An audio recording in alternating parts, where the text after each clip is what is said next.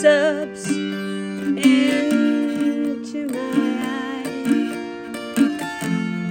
Is today a good time to die? No. Dave and Chris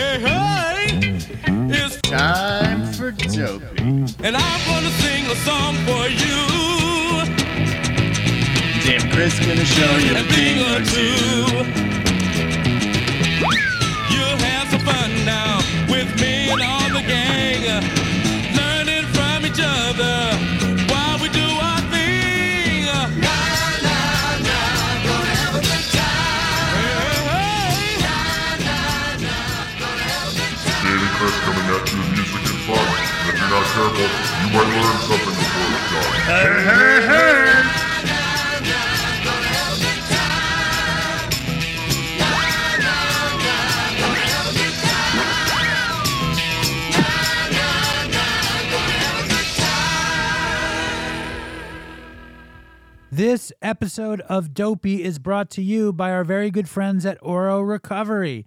They're located in sunny Southern California, in Malibu. John Bucati just did an amazing event there. They have a spot in Western Los Angeles. They were created by our good friend Bob Forrest and his friends Evan, Jared, and Bob. Their mission to help drug addicts and alcoholics by means of compassion and connection rather than control. What a beautiful dream it is. Their team has decades and decades of experience in treating co occurring mental health disorders, including severe mental illness. They care about helping you. We have friends that have been there. Our friends all said the same thing. They were transformed by Oro. They have amenities you wouldn't believe sound bath meditation, equine therapy, the potentially spiritually transformative sweat lodge, and so much more. If you're fucked and you're willing to go to sunny Southern California and change your life, check them out at ororecovery.com. Read the reviews. They will not steer you wrong. All right, this episode of Dopey is also brought to you by the Hell Has an Exit podcast. But more importantly, it's crazy exciting because I'm going to travel to South Florida to do an episode of Hell Has an Exit with Teddy, where I will tell my story with Teddy. And if you guys haven't listened, you have to check out the Hell Has an Exit podcast.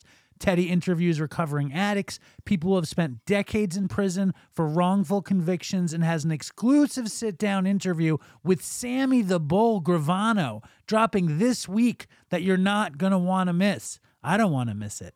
Check out the Hell Has an Exit podcast. It's available on all platforms, and you can find the videos on YouTube. Check it all out at hellhasanexitpod.com. This episode of Dopey is also brought to you by CustomStickers.com.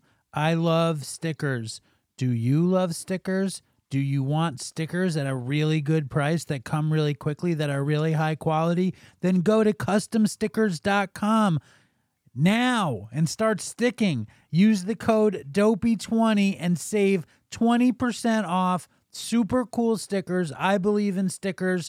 I believe in customstickers.com and I believe in you. So start sticking. Here's the show.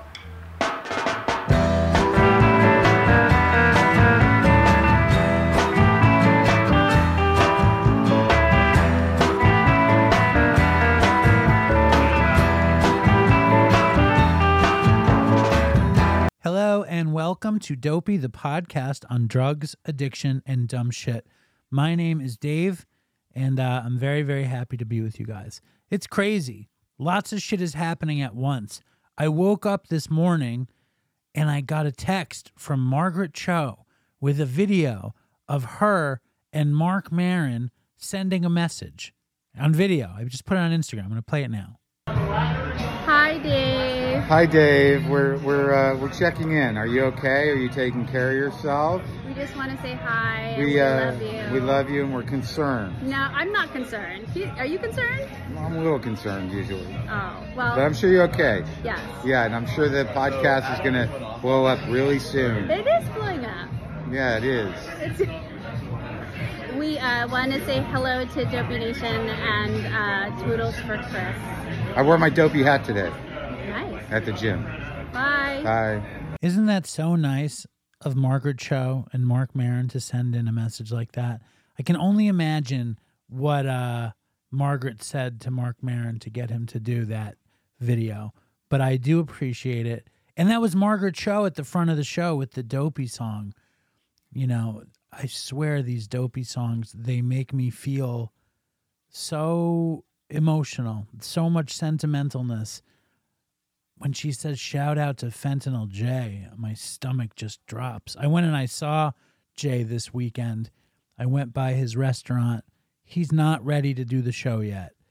Uh, We're, we're trying to get through some rigmarole and then hopefully we'll have Jay back on the show with lots of news, lots of new Jay content coming up. So get ready for that. Brace yourselves. Let's pray for Fentanyl J. Hashtag pray for Jay. Hashtag fentanyl. Whatever you guys want to say. Um, also in that song, Margaret, of course, says toodles for Chris and is it odd or is it Todd? And it's very emotional. And I had this crazy thing happen that I need to share with you guys, which is I have I basically have one sponsee. I, I have one sponsee, and my sponsee I think just celebrated like 30 years of recovery. But I took him through the steps, and his father-in-law died. So I went to his father-in-law's wake this week, and he was it was an old Irish family, and he had an open casket, and the last time I had been in a room with an open casket was Chris's funeral. And I was just thinking about Chris the whole time. And I was thinking about Todd a bit, and I was thinking about my mother a bit. I had to identify her body when she had died. And it's just there's a certain thing about seeing somebody who died, seeing a dead body that is jarring and scary but also it's a reality of life that we're all going to be going down that path. And I thought about, you know, it was my dad's 80th, it's my dad's 80th birthday this week, so let's just give a big before be- before we go to uh, the morbid place that I'm about to go. Let's, my dad is doing very well. He's healing very nicely. His mobility is up. We had a party for him over the weekend. All right, now back to the spooky story. So I'm at the wake and I'm just I'm thinking about all these people who died and thinking about a lot about Chris. And and I don't talk to Annie, Chris's girlfriend, very often. I, I we might text a couple times a year, usually around Chris's death or around DopeyCon, but we're not like in touch. When I get out of the wake, I see that she had texted me. And then I look at my phone and it says so fucking weird. It says, I asked Chat GPT to write me a love letter from Chris of the Dopey podcast. And Chat GPT, if you don't know, is this AI thing that can basically have artificial intelligence produce you something creative. And for whatever reason, at that moment that I was in the wake with my sponsee's dead father in law thinking about Chris, Annie asked Chat GPT to write her from Chris. And then the the message that Chat GPT Chris wrote Annie was not very Chris like. I can read it to you, but it's not it's not particularly Chris like. Hold on, I wasn't planning on read it, but I might as well read it. Okay, Chat GPT Chris says, How's it going? It's Chris here from the Dopey Podcast. I know it seems it might seem a bit out of the blue me writing a letter like this, but hey, that's how I roll. A bit unconventional, a bit raw, but always real. And right now I'm feeling something real for you. I've spent a great part of my life talking about the gritty, the rough, and the real. I've shared stories that are sometimes dark, sometimes funny, but always honest. And that's what I want to be with you completely honest. Because honestly, you've kind of turned my world upside down, in a good way, I mean. You see, in the midst of all the chaos and the craziness, you've been like a beacon of light. You've got this incredible strength. I didn't read this when she sent it to me. It's kind of freaking me out. I just was so freaked out that she had written me at all at that moment with a, a message from Chris. You've got this incredible strength, this resilience that I admire so much. It's like no matter what life throws at you, you've got this ability to smile, to laugh, and to keep moving forward. And to me, it's just wow. I love the way you listen to my ramblings, the way you're not just hearing, but really listening. You get the chaos, the recovery, the journey. You get me. And that means more than you can imagine. Your support, your laughter, your empathy. It's like you're the this beautiful melody in the sometimes distant or dissonant symphony of my life. This is now I'm getting very emotional. I don't want to get too sappy here. You know that's not my style, but I do want to say this. You mean a lot to me, more than I probably let on. Your presence in my life has been a game changer. You've made the good days better and the rough days bearable, and for that I am so grateful.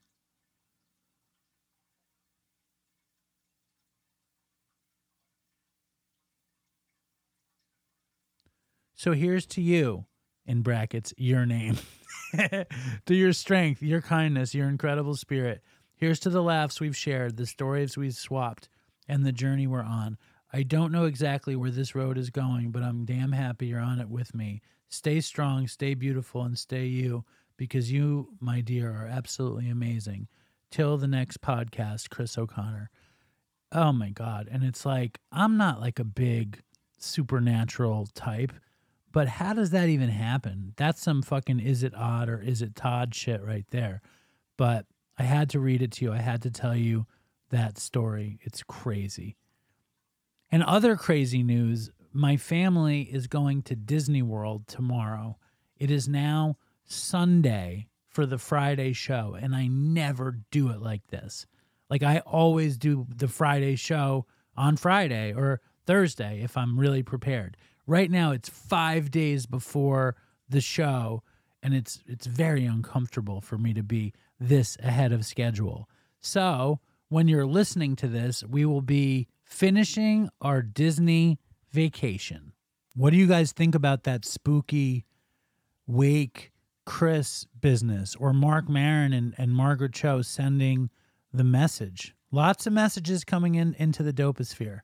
I feel really, really, really good about what we're doing and when when something like that happens with Chris, I'm not like a big I'm not a big supernatural, there are no coincidences person, but I have to say that when Annie texted me that message, I felt like Chris was reaching out. I know it sounds crazy. I know my father's somewhere right now rolling his eyes, but it just seemed too weird.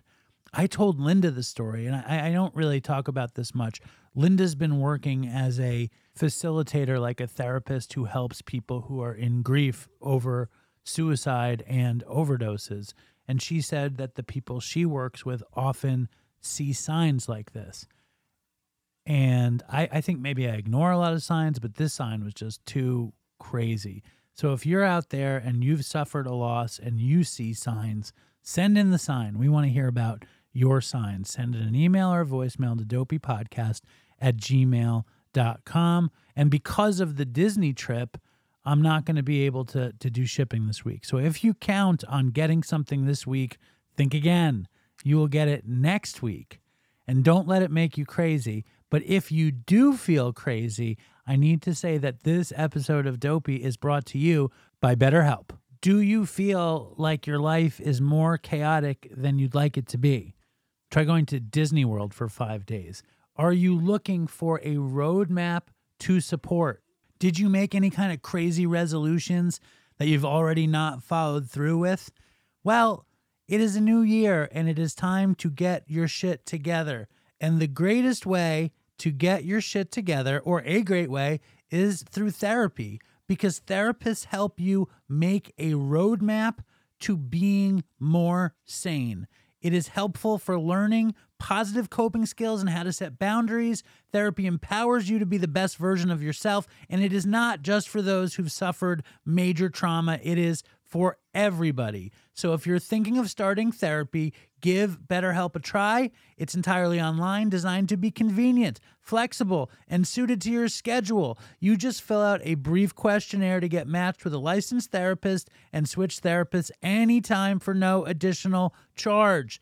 Celebrate the progress you've already made. Visit betterhelp.com slash dopey podcast today and get 10% off your first month. That's betterhelp.com slash dopey podcast. I fucking love the BetterHelp ad. Makes me feel all fired up to be better. Do you guys feel fired up to be better? How are you guys fucking doing? Do you guys prefer emails or voicemails? I have emails, I have voicemails. Here, I'm just going to read an email now. We will play voicemails later. This email came by the way of our printer, SRO Prints.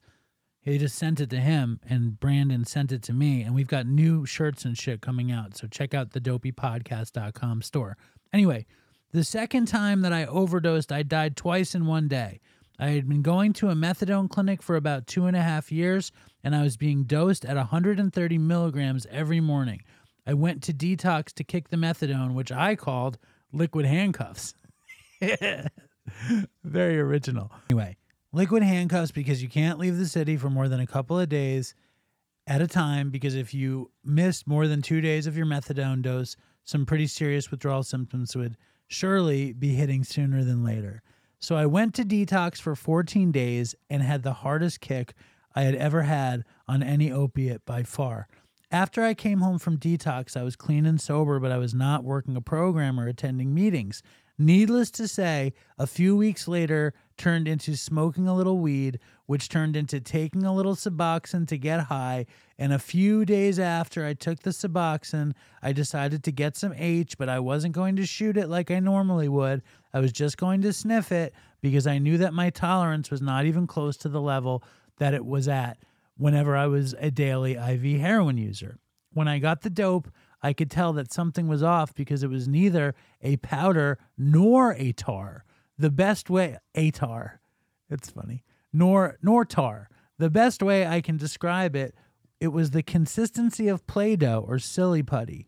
As soon as I got home, I went to the bathroom and I fixed up a very small line since it had been some time since I had last used heroin. The next thing I know, I am waking up on my bathroom. But how do you snort the Play Doh? I'm waking up on my bathroom floor with two or three paramedics standing over me and asking me questions. It is sad to say, but my very first thought was not, thank God I am still alive. And it was not, oh no, what did I just put my mom and my family through? But the first thought that came to my sick, addicted mind as I was coming back into consciousness was that was some fire dope, and where is the dope so I can hurry up and hide it from the paramedics? So I take a ride in the ambulance, which is a very relatable story. So I take a ride in the ambulance to the hospital to get checked out. All the whole whole entire time I could not wait to be discharged from the emergency room so I could go home and do some more of this fire ass dope. My mom brings me home from the hospital and she said as soon as we got home that I want I went straight into the bathroom and she said it wasn't 3 minutes later and she heard me crash out hit the floor again. The next thing I know, I am waking up again on my bathroom floor in a puddle of sweat with the same two paramedics standing over me while one of them was rubbing their knuckles really hard into my sternum in order to wake me up or get some kind of reaction out of me. As I am coming back into consciousness again for the second time in less than six hours, I hear one of the paramedics with a stern voice asking me, What the hell are you doing, man? Are you trying to kill yourself? At that exact moment, all the pain and suffering that I had been putting on my family for all these years rushed over me as I bursted out into tears and I answered the paramedics God, no, I would never do that. I thank God every day for another chance at life, and I thank God for those paramedics who saved my life twice in one of their shifts. Stay strong, Dopey Nation, and toodles for Chris from Baton Rouge, Louisiana. I wanted to leave this dopey overdose story on a voicemail, but I could not find the voicemail number. I don't even know this guy's name, which is interesting. Oh, no, I do. It's Mitchell. It's Mitchell. So thank you, Mitchell. You get dopey socks. Mitchell writes that he's interested in the dopey Zoom meetings. There is a schedule posted on Instagram. Check out Instagram. The Zoom meeting address is, I have it. I have it somewhere. The Dopey Zoom meeting address is 804 300 586. The password is Toodles, all in lowercase.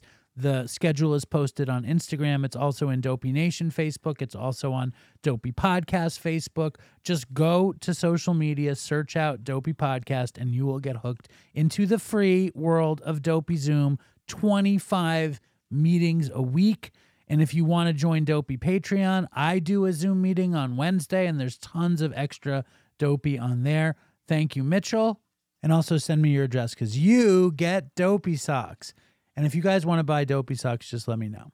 This episode of Dopey is also brought to you by Mountainside Recovery. If you know anything about Dopey, you should know that Dopey started at Mountainside Recovery. Chris and I met there in 2011. Mountainside is an incredible place to meet friends, but it's also a more incredible place to get sober. They have a full continuum of care, which includes detox, residential, long term residential, outpatient, and coaching programs. I was just at the Mountainside, New York City spot, and they were doing yoga classes. This place has you tapped into your recovery. In fact, this episode today, we have the mind, body, and spirit guru, Thuan, who was a crystal meth addict on Dopey. So if you are interested in going to Mountainside because you're fucked and you want to go to Connecticut, you go to mountainside.com slash dopey or call them at 1-888-833-4922. I get fired up to do Mountainside ads too because it makes me think of uh, me and Chris wanted Mountainside to sponsor us back in the day. And now now that dream has, has come true. Somebody should write Chris on Chat GPT and see if he's happy that Mountainside is now a sponsor on Dopey. I bet he is. I bet he is. My favorite Dopey clip is when I tell the story about trying to get Mountainside to sponsor the show. and me and Chris have the biggest laughing attack ever. I, I usually play that on the Christmas episode. So look for that. Maybe I'll just put that on Patreon after I'm done recording the show. For those who do not know, we have a huge event on January 30th, which is coming up. Like in a few days, or maybe it's today if you're listening to the show. But oh shit, and my dad's birthday, I guess, was last week because the show comes out on Friday. My dad's birthday is the 24th. So put it on your calendar for next year. Our event is at Peoplehood on 17th Street in Manhattan. Reserve your seat now. It's basically almost sold out. We're doing the event with the Phoenix, so go to thephoenix.org and go to events, and you'll find a dopey dry January with the Phoenix at Peoplehood. And Hank Azaria will be there, Chloe LeBranch will be there, Ray Brown, and a smattering of dopes. My dad will not be there, though. So if you're going to see my dad, don't come. But please come. There'll be free food too. All right, I have a voicemail, a duster voicemail from Tempe. But before I get to that, I need to say that this episode of Dopey is also brought to you by the good folks at Diamond Recovery. We're so excited and grateful that the people at Diamond Recovery like us enough to sponsor the show. They believe in what they're doing, and we believe in what they're doing. They are on a mission to help as many friends as possible who are dealing with addiction. They have spots in Georgia and Florida and California. So if you are in the South or the West and you need a spot to go, Diamond Recovery is the spot. Their website is diamondrecovery.com. They have a hotline. They want to be there for addicts. Call them day or night 24 7 at 844 909 2525. It is Diamond Recovery Group. We're so grateful to have them be part of our community. And everything I've read about Diamond makes me just want to relapse and check it out. I'm just kidding. Relax. They say they take a hospital and put it into a hotel room, and that just sounds so relaxing to me. Here is Tempe on Duster. What's up, Dave? What's up, Dopey Nation? Tempe here, coming at you from Charleston. Beautiful day. Figured I'd hit you with a little more dopey.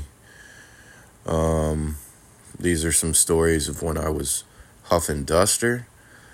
Those are like the most intense hallucinations I've ever had in my life. But uh, started out basically. There's a period of time where I lived in this condo in Greenville, South Carolina, uh, with no power and no water. Like I lived there for like two years, nothing. I would walk to Walmart pretty much every day, or whatever store, and uh, grab duster and sweet tarts, and that's like what I survived on was fucking huffing duster and eating sweet tarts. And I mean, I was a garbage head, so like anything that you had, eh, eh, my main thing was Roxy's, but anything you had, I'd fucking do. So um, one time I was uh, I was sitting in one of the rooms in the house. There's like no furniture and shit, so I was like sitting on the floor in one of the rooms, and um, I'm I'm hitting the can pretty fucking hard, and I um, you know, I hit it, and I look to my right, and you know, I'm just looking at the wall, and then I look to my left, and there's President, uh, it was Vice President Joe Biden at the time. There he is, sitting right there, like clear as day. He was waving at me. He's like doing thumbs up. He's not saying anything, but dude, like I swear to God, he was there, and I'm tr- I'm like, holy shit, it's Joe Biden. What the fuck? I look to the right again, look back to the left. Vice President Joe Biden is getting dragged out of my window by like Navy, like spec ops, black ops, or something. And like I start fucking freaking out, and I pick up my phone and I'm dialing nine one one, about to call them and tell them that uh, President, Vice President Joe Biden is getting kidnapped from my apartment. And uh, you know, luckily, the came to came out of it. Thing you know, luckily, I didn't actually call nine one one and say those fucking weird things. But yeah, that's one crazy hallucination I had on Duster. Another one, I was sitting in a room in my in that same condo, and I had like a little tablet that I could watch TV on. I was watching some nature show about like a condor, like about a big bird or something. And it was dark. It was night in the house, and I had like lanterns and fucking candles to light the shit. So I um I'm looking like down the dark hallway of the condo, right? And there's this weird eerie music playing on the on the tablet. And like I'm looking down the hallway and out and out of nowhere all of a sudden this giant life-size bird starts barreling down the hallway, flying down the hallway at me, and it and it, it, it comes into my room and it encases me and I can't see and all I can hear is like flapping, like wind and wings, like flapping, and I'm screaming, screaming, like freaking out. And uh, you know, a couple seconds go by, and everything goes away. There's nothing there. Uh, cops ended up coming to the condo for that one because, yeah, I guess you know the neighbors heard me screaming, freaking out. But um, that's just a quick couple little uh, dopey stories for you, Dave. Um, I hope you guys out there in the Dopey Nation, anybody struggling, reach out if you need help. Too many of us dying out there, man. Um, stay strong, Dopey Nation. Minase Toodles. Tempe's a long time dope, hitting us with the Minase Toodles. That's how you, I think you can really draw lines in the sand. And another political hallucination. Have you guys ever had hallucinations of being with po- politicians? Because you remember the Bill Blaber meth story where he was eating with the Obamas. Maybe that's a fucking thing. I don't know. Thank you, Tempe. I, I've been hearing from Tempe for years. I love to hear your voice. It sounds very professional, too. Do you have some sort of professional setup? Are you a musician or a podcaster? Let us know. Give me your address. I would love to send you some dopey socks. We have a big double header this week. We have local dope, dopey superstar Lenny from the beach giving us an update to where he's at. And it's a very, very serious place where he's at. He told his story on the show a few months ago, but he left out some really important information and he shares it today, and it is jarring. And then we are joined by the mountainside guru, the mind, body, spirit guru, Thuan, And he was a meth addict as well. Not that Lenny was a meth addict, but Boston 2% was a meth addict. And Boston 2% has set the dopey charts on fire. And Thuan, after this is very confusing. Thuan's going to be after Lenny. Thuan has a, a meth history, but a really, really beautiful recovery story. And Lenny is in hardcore recovery, but he's facing some trying times. So there's it's a full spectrum of dopiness this week on the show. And before we find out what the fuck happened to Lenny from the beach, I just want to say that this episode is also brought to you by the great people at Discover Recovery. Discover Recovery just might be the greatest place to go in the Pacific Northwest, which we all know is a region that is historically underserved. It was created by our friend Chris Paulson, and Chris Paulson isn't a flashy guy. He isn't. He he he's a hardworking, program, steady Eddie, sober guy, and all he wants to do is serve his people. And he makes sure that addicts are treated well. They have two spots in the Pacific Northwest. They have luxury accommodations, master's level therapists, substance abuse disorder counselors, psychiatric sur- services, much more than anything else in the area. It is the spot to go if you're fucked and in the Pacific Northwest. And I love this quote by Chris Paulson I'm not great at selling. We operate with integrity. And you personally know one of the co founders. I do. And he's a good dude. Check them out at discoverrecovery.com. And Chris said it to me straight up have them check out our reviews. People who come to Discover Recovery do well. Check them out, discoverrecovery.com. Thank you for supporting our show. And now it's time for Lenny from the beach. Okay, so I'm sitting with Lenny from the beach Lenny from the beach. Hello. on How a are you? snowy day in Lake Grove, New York. Yeah. And your father is lurking around. What is he doing? I don't know. He's weird. He smokes a lot of weed. That's nice. I used, I love smoking weed. Did you? I love. Yeah. It's the greatest. He's uh, pot, poker, and politics. The three P's of life, you know? Yeah, I was taking my mother-in-law to to have her eyes. She was getting laser surgery on her eyes, and Lenny called me with his uncle and his dad and said, "Dave, you think you can help us do a podcast?" I was like, "Yeah, it's gonna be about politics." Mhm. I was like, "I was like, get to work." Mm, Yeah. You have- Consistency. Yeah, we set it up. We got uh, Volani Vision on uh, Twitch and all the uh, platforms. You know, we didn't really like make any content yet, but all accounts are made. You know, my dad, he's into the poker and the politics, and um, I don't know, he's having a hard time pulling the trigger and just making the content and staying, you know, and just doing it. Well, everybody, anybody who's ever been a true pothead knows it's really, really hard to get anything done consistently Yeah. besides eat, get weed, smoke weed, and play Video video, games, games, or yeah. poker or I whatever. or my music. girlfriend bought me the uh, Nintendo Switch. Mm. I was uh, delving deep into Pokemon, uh, one of the new ones, dude. I was going, I went ham, bro. Me crazy. and my five-year-old play uh, Super Mario Brothers Wonder. I have that. She, my my little girl, loves that game. Yeah, I, I, my girl's been uh, my my daughter. She's been uh, playing uh, Mario Party with us, but the Mario Party that we bought has all of the Mario parties in it, from like Nintendo 64 and up. You know? How is that? it's pretty cool. You know, it's like the same concept, all the mini games and whatnot. But it was uh, that's what we used to do in my family. Is we used to sit there and just play, you know, Pokemon Puzzle League and uh, Mario and Donkey Kong and all these games. It was good uh, bonding, I must say. So, is that a good game for a five-year-old though?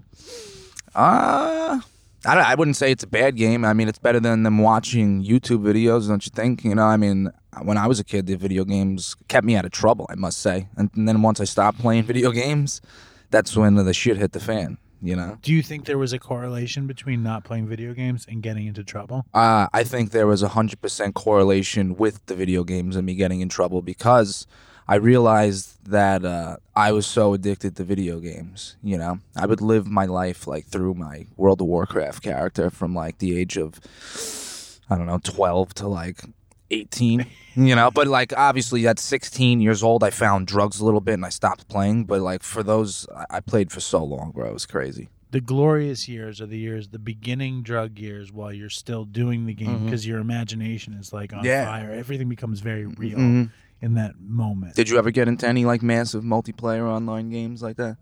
No, but I mean, I we played, we just played video games like Yeah. at friends' houses. Yeah, yeah. Play like uh, Mortal Kombat and shit. we would, we would play Mortal Kombat, but what would we play? We play NBA Jams. Oh yeah, a that was lot. sick. We would we would like get wasted and play NBA Jams or play like we. would- I mean, I'm much older than you. When we played Nintendo 64, we Mhm. there was a James How Bond old are game. I'm gonna be 50 Get the fuck out of here. June 1st. Are you serious? Yeah, Fifty? yeah.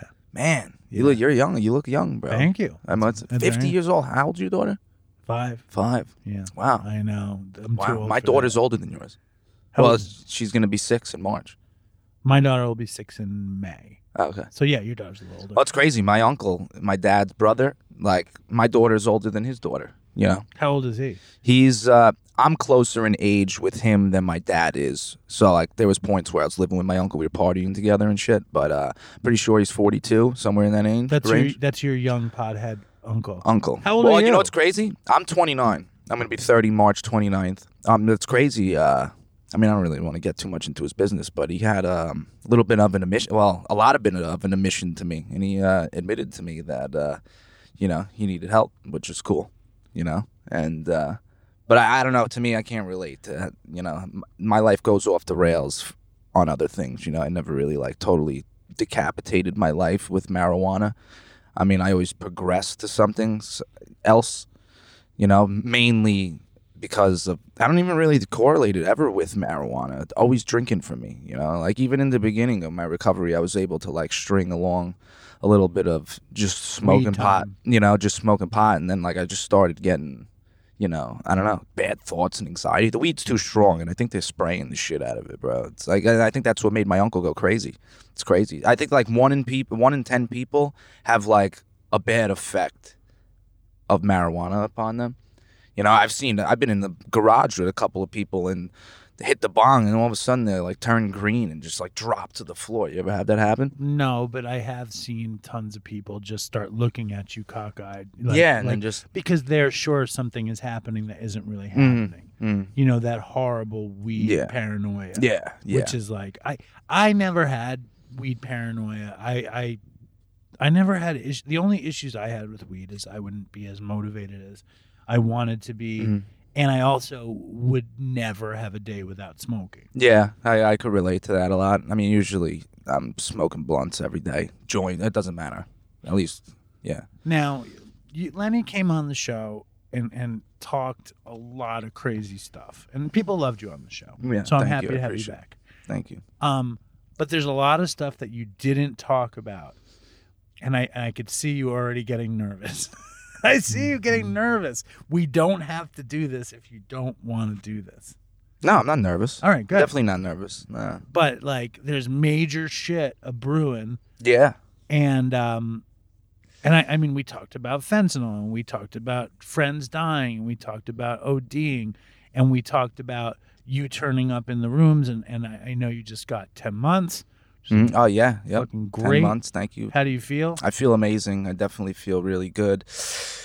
I, it's really, I, I must say that it, it has came pretty easy to me t- this time around because like I've ceased fighting. You know, you always say we cease fighting. You know, and um, but I, I still have the mental, uh, you know, abuse I give myself because of my actions and like I may I may not pick up a drink or do drugs sometimes, but my behaviors still seem like I'm sick. You know, and that's the weird thing about alcoholism to me is that like once you put the drugs down put the drink down. And I'm I realized this not too long ago at 10 months sober like I could still fuck my life up without even drinking or doing drugs, you know. It's important to maintain that spiritual connection to like guide you. And um, thankfully, I haven't lost that throughout the way. You know, I mean, there was definitely some times that, and even still now, I question it. You know, like what it, what is, you know, you're talking about. I got some shit going on. You know, I fucking, I potentially could be going to jail right now. You know, I got into some trouble, and as a result of my my drug addiction, you know, and I, I was never able to eh, never able to move past it. And unfortunately, it may sa- I may need to sacrifice some time, you know, and go take care of what I need to take care of. But at the end of it, you know, I'm going into it with a sober head. I haven't cracked yet, and it may not even happen. You know, it may not. I don't know. Maybe I'll get lucky. God will come swoop in. But uh, like the way I'm depicting it right now is that I gotta go put aside. Four years on paper is what they say. So I guess I don't know how like what equates to what like with good time and th- time served and shit like that. But you know, I just have to like I do this one day at a time. And unfortunately, right now, it's like telling somebody, no, not necessarily to the most. You know, but uh, like telling somebody you're gonna die. You know, I'm like almost just waiting for the day to go to jail. You know, and I'm just trying to have that. uh It's it's it's not good. You Well, know? sometimes like if I have to do something, I feel like it's gonna be forever, Mm. But it isn't forever. No. you know what I mean. I, I get that experience a lot actually with with. I don't get it with good stuff. I never feel like good stuff is gonna last forever. I Mm. feel like good stuff is gonna end as soon as it starts. Mhm. But bad stuff, I feel like it's forever. And when we talked last time, like you know, I absorbed your story and I was like, wow. And you were like, yeah, I didn't even mention any of the felonies I, Mm, yeah, I yeah. committed. And I was like, wow. And and I was like, well, what, what, well, maybe next time. And you were like, yeah. And then we were talking and you were like, yeah, I'm, I'm down to start Mm. talking about. Well, you know, I, the, the whole reason I'm like real, like I didn't realize it at the time. Like when I first started coming around, like all I wanted to do was get help, you know. And now I feel helped and I feel healed, you know. And now, like eventually, somebody like me who's was 29 years old or whatever younger, they're going to face some jail time and they don't know how the fuck they're gonna get through it. And you know what? I I'm somebody that could relate and I may be able to help. And even in there, you know, like unfortunately, like me going to jail isn't God's will. You know, like Lenny's will gets him jail time. Like that's what happens when I don't follow the path, you know? And uh, I've learned that the hard way, unfortunately. But, you know, there's so much shit that has happened, all the drugs and this and that. And, you know, like I'm lucky I only got four years. You know, I could be fucking, you know, I could be real fucked right now. But it could be God's will after you. I mean, maybe it was Lenny's will. And I, and I struggle with my will, God's will. Mm. I, like, I, I have a hard time making sense of like what it means and, and like what reality is when we go down a path like that. Mm. But if you want to go down Mhm. that path, I think it was if you want to break it down to Lenny's or God's will, it was your will when you're out there Mhm. and and and doing whatever you did to get busted and it's and maybe it's God's will if if you have to go do time because you don't know what good can come of that.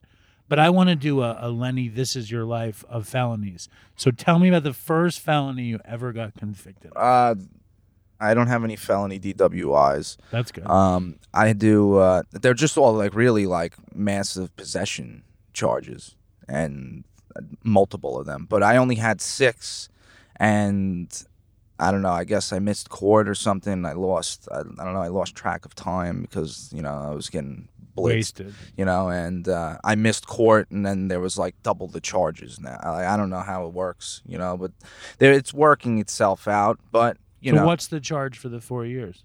the uh, cocaine sale and possession of uh, a controlled substance. One of them was an A, an A felony, but I got that dropped down, and um, the rest are like B's and D's.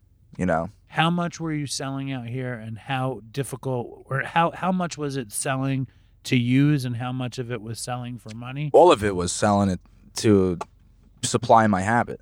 You know, I never was. Uh, I never really was a good drug dealer because I always did my did the drugs. You know, like I would always convince myself to, you know, all right, I'm gonna do this. Let's make some money, but I- it never ended up that way. You know, I was such a disgusting drug addict. You know, I just uh, it developed over time, and this this last like two three years of my life, uh, it was really bad with the heroin and the crack, and uh, the fentanyl. You know, that's laced in everything. You know, and most of the time I was basically just looking for fentanyl anyway, because that's where my disease pro- progressed to. You know, and Oh, I almost if I didn't do fentanyl, like heroin wouldn't even make me feel better. You know, like So you did you prefer in the end you preferred the fentanyl to the heroin?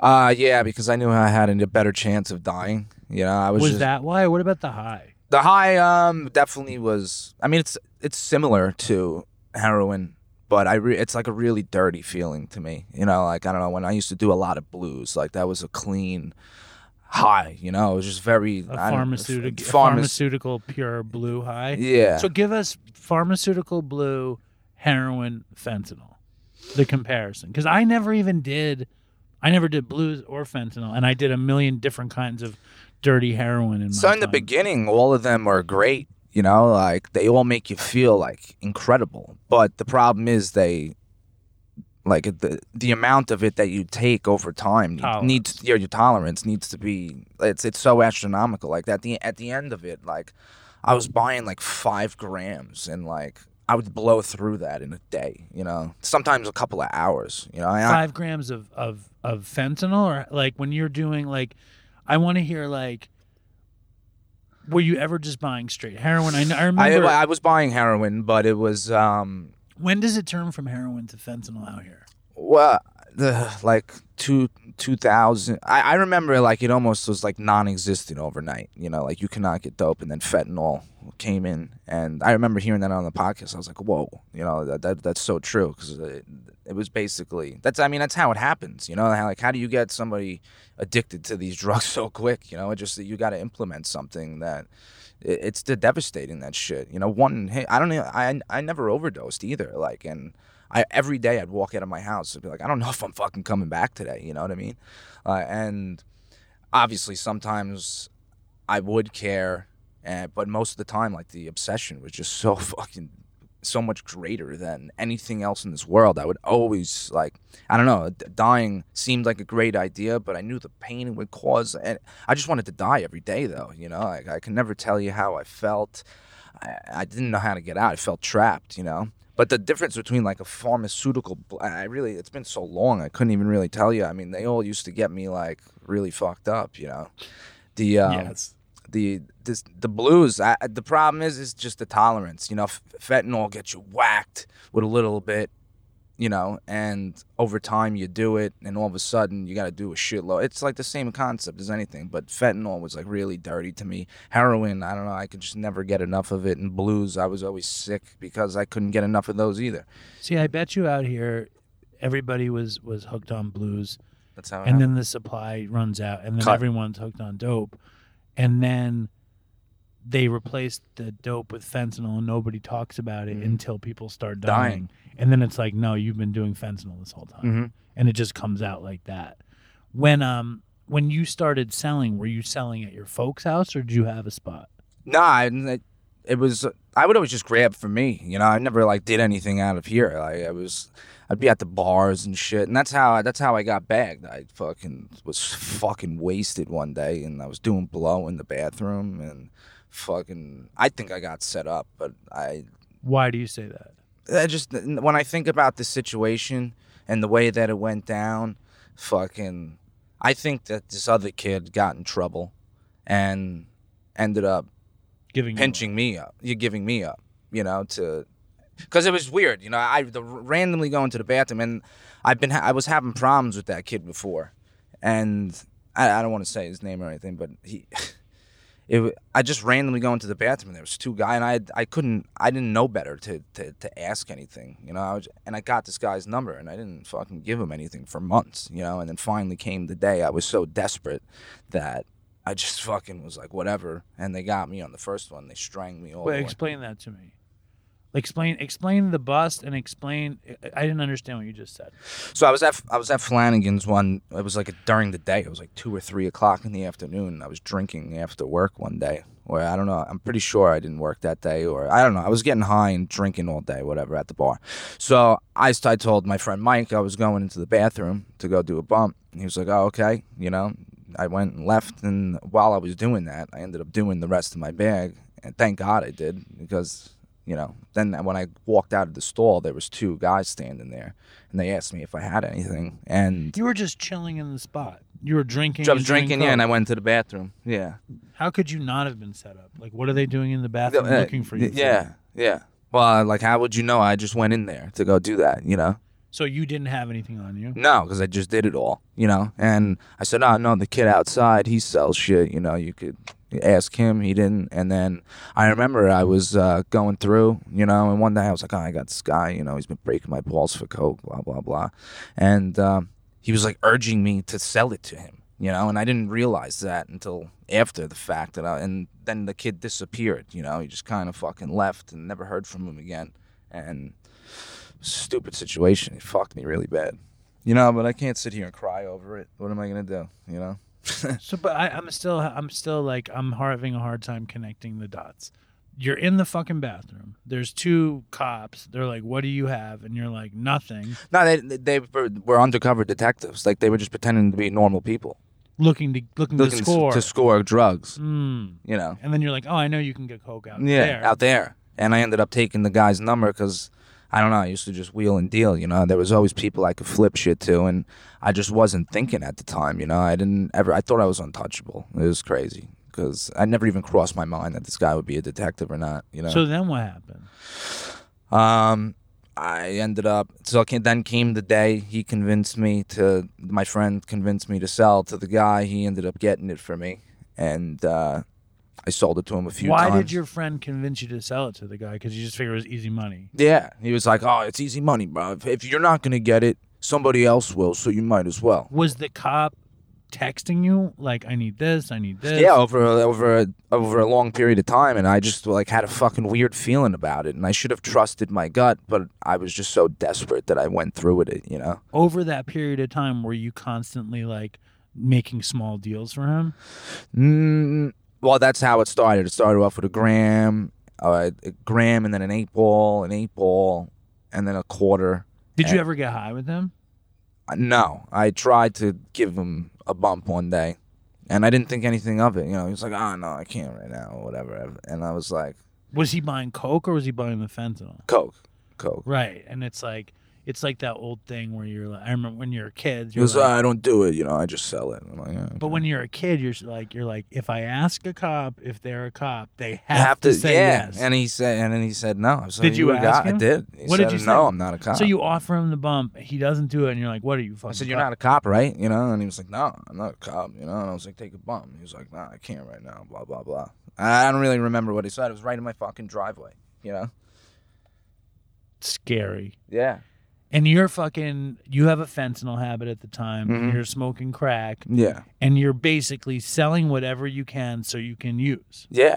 Uh, that's hundred percent how it was. You know, at the time of that, I'm pretty sure I was addicted to the, the little fentanyl blues, the fake ones. Really, really bad. I was doing like 40 of those fuckers a day. I don't know how the fuck I could even consume something like that. But that's that's what I'm talking about. The unless there just wasn't that much fetty in there, but I, you know, it was just the, that's what I got caught up in at the time. I would get them cheap, and um, yeah, bro, it was a wild time. I'm surprised they made it out of there alive. You know. I'm just thinking about. I just I just remembered because it's like we've known each other for a little while, Mhm. but I just remembered you when you just showed up at the beach, sick. Sick. And you remember, like, I don't know if you remember, but I like took you aside and I was like, "What are you? What's going on?" Yeah, and yeah. You were like, "I'm fucking." You were like fucking straight up in withdrawal. Yeah, yeah. Like, and you you kicked like out here. right? Yeah, You didn't I- go anywhere. Nah, I fucking. Uh, I was the first. That's how like I knew this time was a little different. Cause like even when I was trying to get clean, like my str- I would get like ninety days. You know, like I wouldn't get a lot of time, but like the the periods of sobriety were getting longer. And then um, this is the longest run I've ever had at ten months. You know, I fucking. Uh, but I had that like complete. Oh my god, I'm so powerless. I'm gonna go to jail for the rest of my life, or I'm gonna fucking die. God, please help me. But it was weird. Like when when I had that revelation. I was sitting in my room and like I didn't know how to get through it. I was like, God, please help me, you know. And like I realized in that moment that he was helping me, not the way that I wanted it, but it happened, and that's what started my journey with the spirituality, you know. And now I've been uh, I don't know. It's been a pretty good journey, even though sometimes I can't understand it, and that's I'm a control freak. I need to control everything Right. and fucking like, and understand, understand how things work why. and what are the signs and Yeah. why is this person acting like this and, Mhm. and why would I possibly have to go to jail. Mhm. Tell us about the when they finally busted you.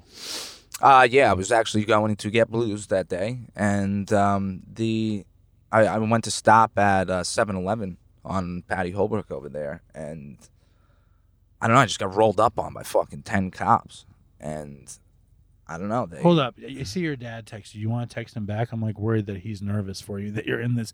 We went into the house. Uh, we went into Lenny's dad's house. Lenny's dad's Lenny's dog almost killed me, and we decided to record in the car. But now Lenny's dad, I don't think knows that we're recording. He- No. he must think we're getting high. Yeah, something. I'm a cop, and you're selling me fentanyl or something. That's probably what it was. Did you write him back? Yes, I said, "What? are- What are you talking about? I'm on a podcast." Um, all right. So tell us and give us as many details as you can of this horrible moment of your life. Yeah, I fucking uh I was driving, I'm texting, I'm starting to get sick, you know, and then um basically everybody at my house didn't know where I was. I just disappeared for the day because I ended up getting rolled up on at 7-Eleven. I, I, I forget what time it was. It was like maybe 12, 1 o'clock. And I just pulled, I was going to get a coffee. I pull up on the side of the building and like six of them swarm me. And I get ripped out of the car. They destroyed my ex girlfriend's car at the time. You know, I took my phone and uh, I tried to smash it on the ground. They ended up getting it. Why And- did you try to smash the phone? Oh, because I don't know. I just uh, there was shit in there, you know, and who knows what the fuck they were gonna do. And they ended up actually keeping my phone, and my lawyer had to fucking get it back for me. You know, I don't know. I guess. I wonder, is that a thing that you smash the phone and they can't find shit? Well, I'm sure they could take a card out of it Yeah, or I'm something sure, like, that. there's- yeah, I'm sure there's a but million I don't know. At the time, Had you, know, heard that that was a good move? I've seen it. You know, like I, they always breaking the phones in half and shit. And it was a little fucking. Uh, It was one of uh, those little like- flip phones. Yeah, yeah, Yeah, yeah, yeah, yeah. I've seen. Yeah, in, in TV shows they they they break the phone. yeah, yeah. They They're like it. smashing it on the ground, and they Yeah. still got into it. Yeah. But so when was the they were ripping time? the glove box and shit out. They ripped all this shit out, this and the doors. They, they were looking for shit and they didn't find nothing because So- I was going to get it. But was the dude, the undercover dude, involved? No, I just got picked up by regular cops that day. But you didn't have anything.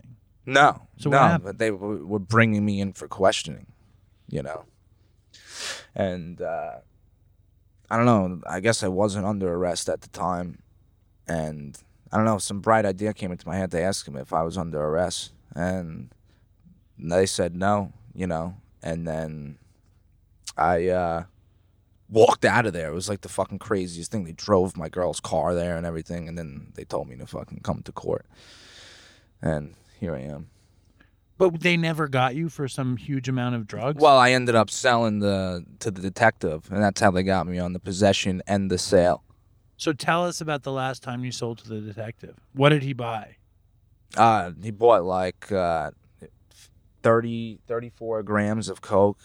Was but- that way more than he had been? Well, I didn't know because he got he went from one gram to like an eight ball twice, then a quarter, and then uh, a half ounce, and then he got over an ounce, you know. And I wasn't thinking anything of it. I'm just thinking because I was charging him fucking like seventy dollars a gram. I was like salivating. I'm like, oh, I could get so many. You love this guy. Yeah, you know, and uh, basically, uh, yeah, I got fucked. It wasn't worth the money, and here I am. You know, I'm gonna have to pay the consequences because of that. But it's all right. You live and you learn. You know, I, I try to like, like, oh, why did this happen? You know, but if I never went through all that, I wouldn't be this guy I am today. You know, it's a weird concept to try and grasp onto, but it's freeing for me. You know, in a way, because eventually I'll do go do my time or whatever the fuck I got to do, and uh, I'll be done. You know.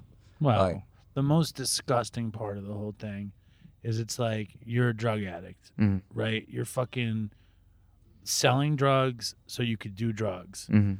And they're like cops and they're like, "Oh, this fucking junkie Mhm. needs this money to get drugs, so we'll buy more coke from him and we'll pay through the roof." And like and it's this weird sick game Yeah. to get you to bring them More. more coke so they can get you on a worse charge only so you can really get well. Yeah. You know, and maybe like whatever. Like you didn't get rich. Like if it. they fucking sold me the if I sold them the first one, shouldn't they have fucking rolled up on me and fucking Yeah, why not? like What's, what is that? Why did you need to string me all the way like? uh, Did you want a promotion or something? Like I don't know. It didn't make it didn't make sense to me. You know? What do they get out of of buying more and more coke in bigger amounts over periods of time?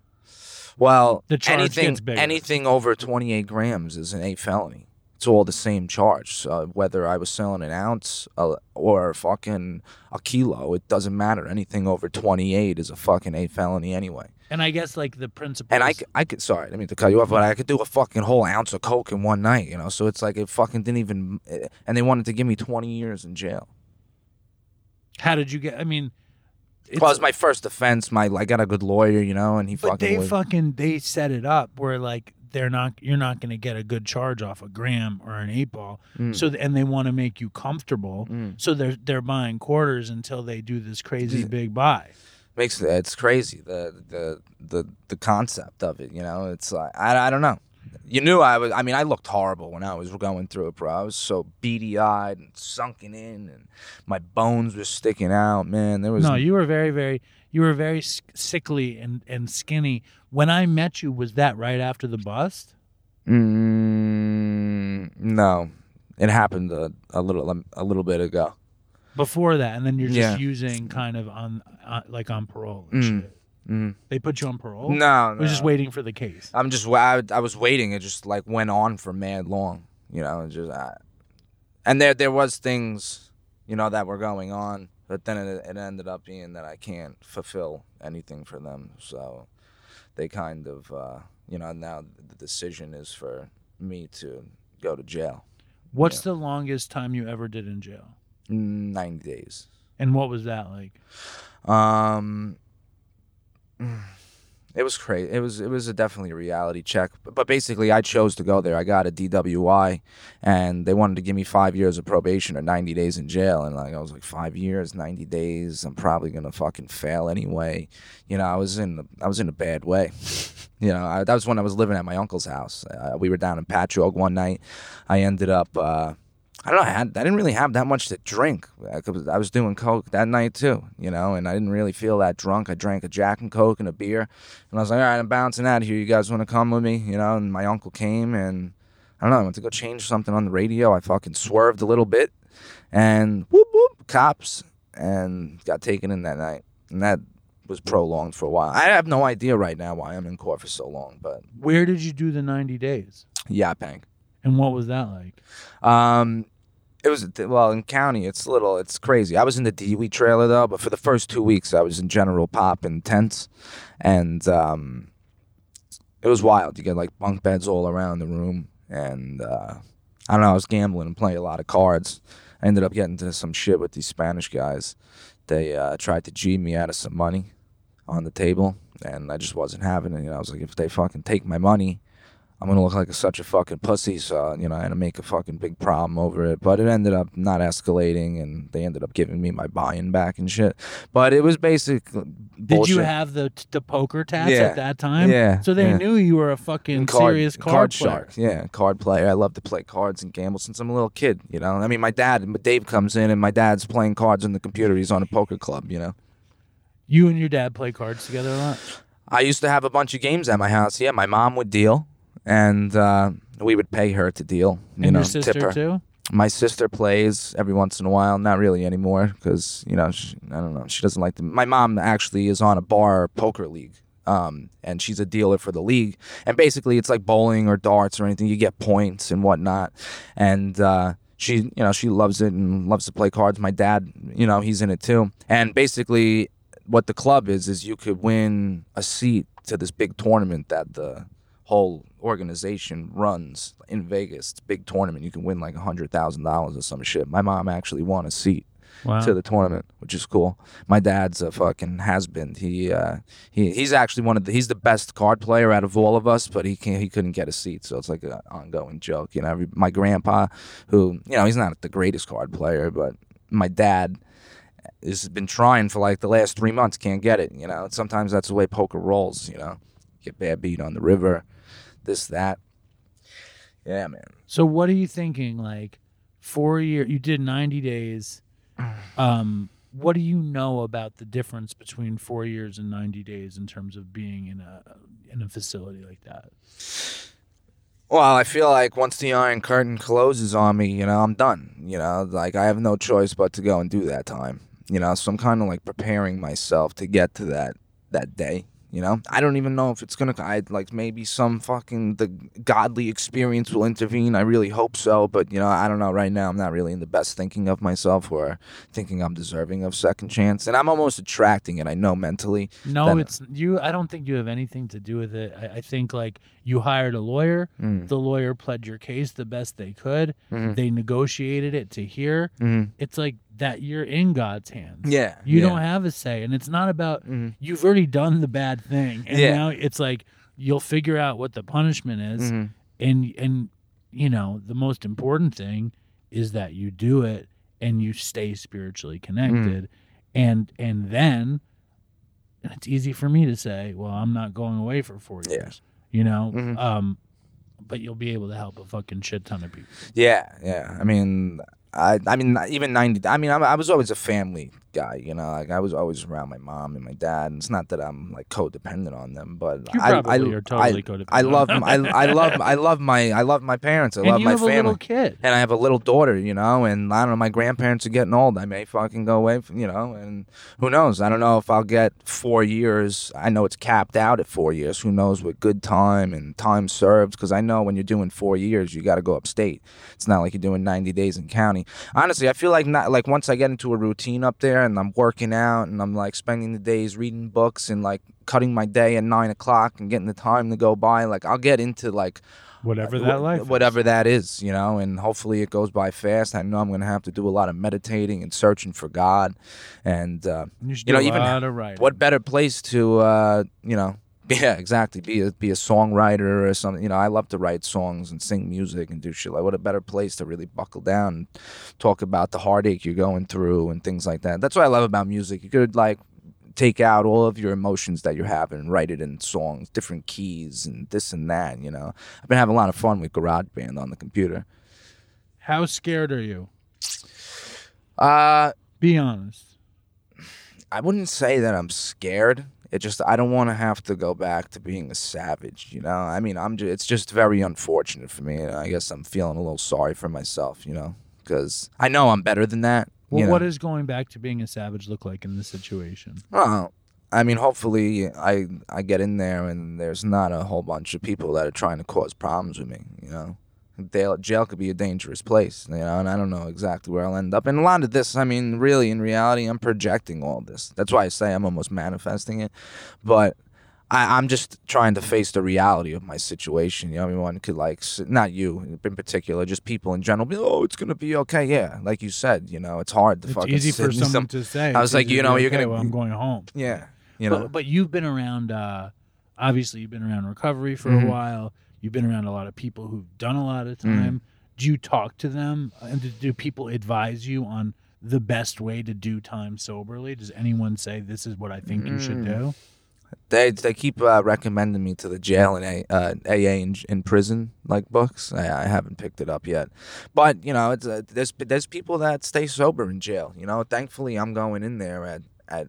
10 months sober but still man you know like i never thought at 10 months like i always dreamed of having like some decent amount of time sober and you know and i never thought that when i finally got it you're gonna be sitting in jail you know but i've also had a lot of freedom these last 10 months which i'm very grateful for you know like in you know in the big book how it says like basically that when you think of all the bad things the bad things increase when you think of all the Right. good things the, i'm having such trouble right now thinking that things are going to be okay you know because I, my daughter you know my six-year-old daughter well right before i go away she's going to turn six We don't know what's going to happen. yeah We do not know what's going to happen. no sir All we know is like at 3:30 you're going to pick her up from the bus. Mhm. You know what I mean? And and I I mean like you don't need to be scared or whatever. I'm scared for you. Um it's a it's a scary proposition. But it's also like what would using in jail look like? Mm. Do you have any idea? i don't even know if i could do that like Yeah. how do they how do people even do it? I don't know. I'm, I'm pretty sure that like crack and shit like that is fucking smuggled in through their asshole. You know, Yeah, so yeah, like yeah, for me to have to So go, I bet you there's a lot of asshole Suboxone. yeah, Suboxone, well, I bet's really easy to easy to smuggle in. They they say that Suboxone is the easiest thing to get in there, but I'm sure they smoke weed. I'm sure anything if you want it. You know, I don't know how heroin addicts that shoot shit fucking get it in there. Don't they make like makeshift fucking syringes and shit? They they call it the the oh my god the the binky. The binky, right? Yeah, the binky is the handmade syringe. But dude, you go if you if you get time, like Mm. if this happens and you have to go in, you have to do everything in your power to not relapse Mhm. because obviously going in with time it would be very hard to use. Yeah. it's such a pain. I'm sure it's so like expensive. even even now I think about it, you know, like well, uh, not that I think about it. I'm saying like when I think about having to use, like I don't even think I could bring myself to do it because I've worked so hard to get to where like I actually truly feel like it is not worth it now. it isn't worth it. It's not It's like what the fuck are you gonna get except misery? misery. You're not gonna get some like it's not gonna be some heavenly fucking experience. No. You're gonna get higher than you'd like. Mhm. You know, I mean, the last time I did heroin, I hadn't done heroin. The last time I did heroin, I hadn't done heroin for a year, like thereabouts, like 11, 13 months or Mhm. something, and I hadn't done it.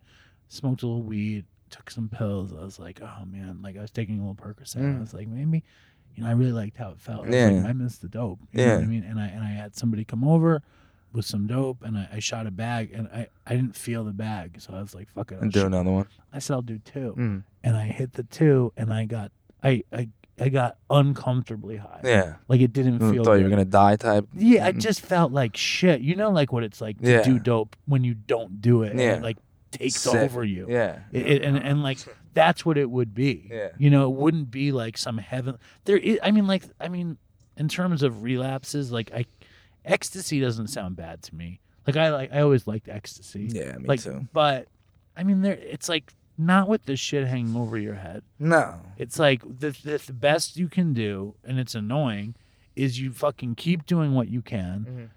for yourself, for your family. I mean, you have fucking family tattooed on your arm, This one of these arms. Yeah, one. I looked at the wrong. Yeah. and and you have this beautiful daughter, and you have this beautiful girlfriend, and you have. Mhm. I mean, it's like, dude, it's like it's easy for me to say, but if you do it right, It's the last hump.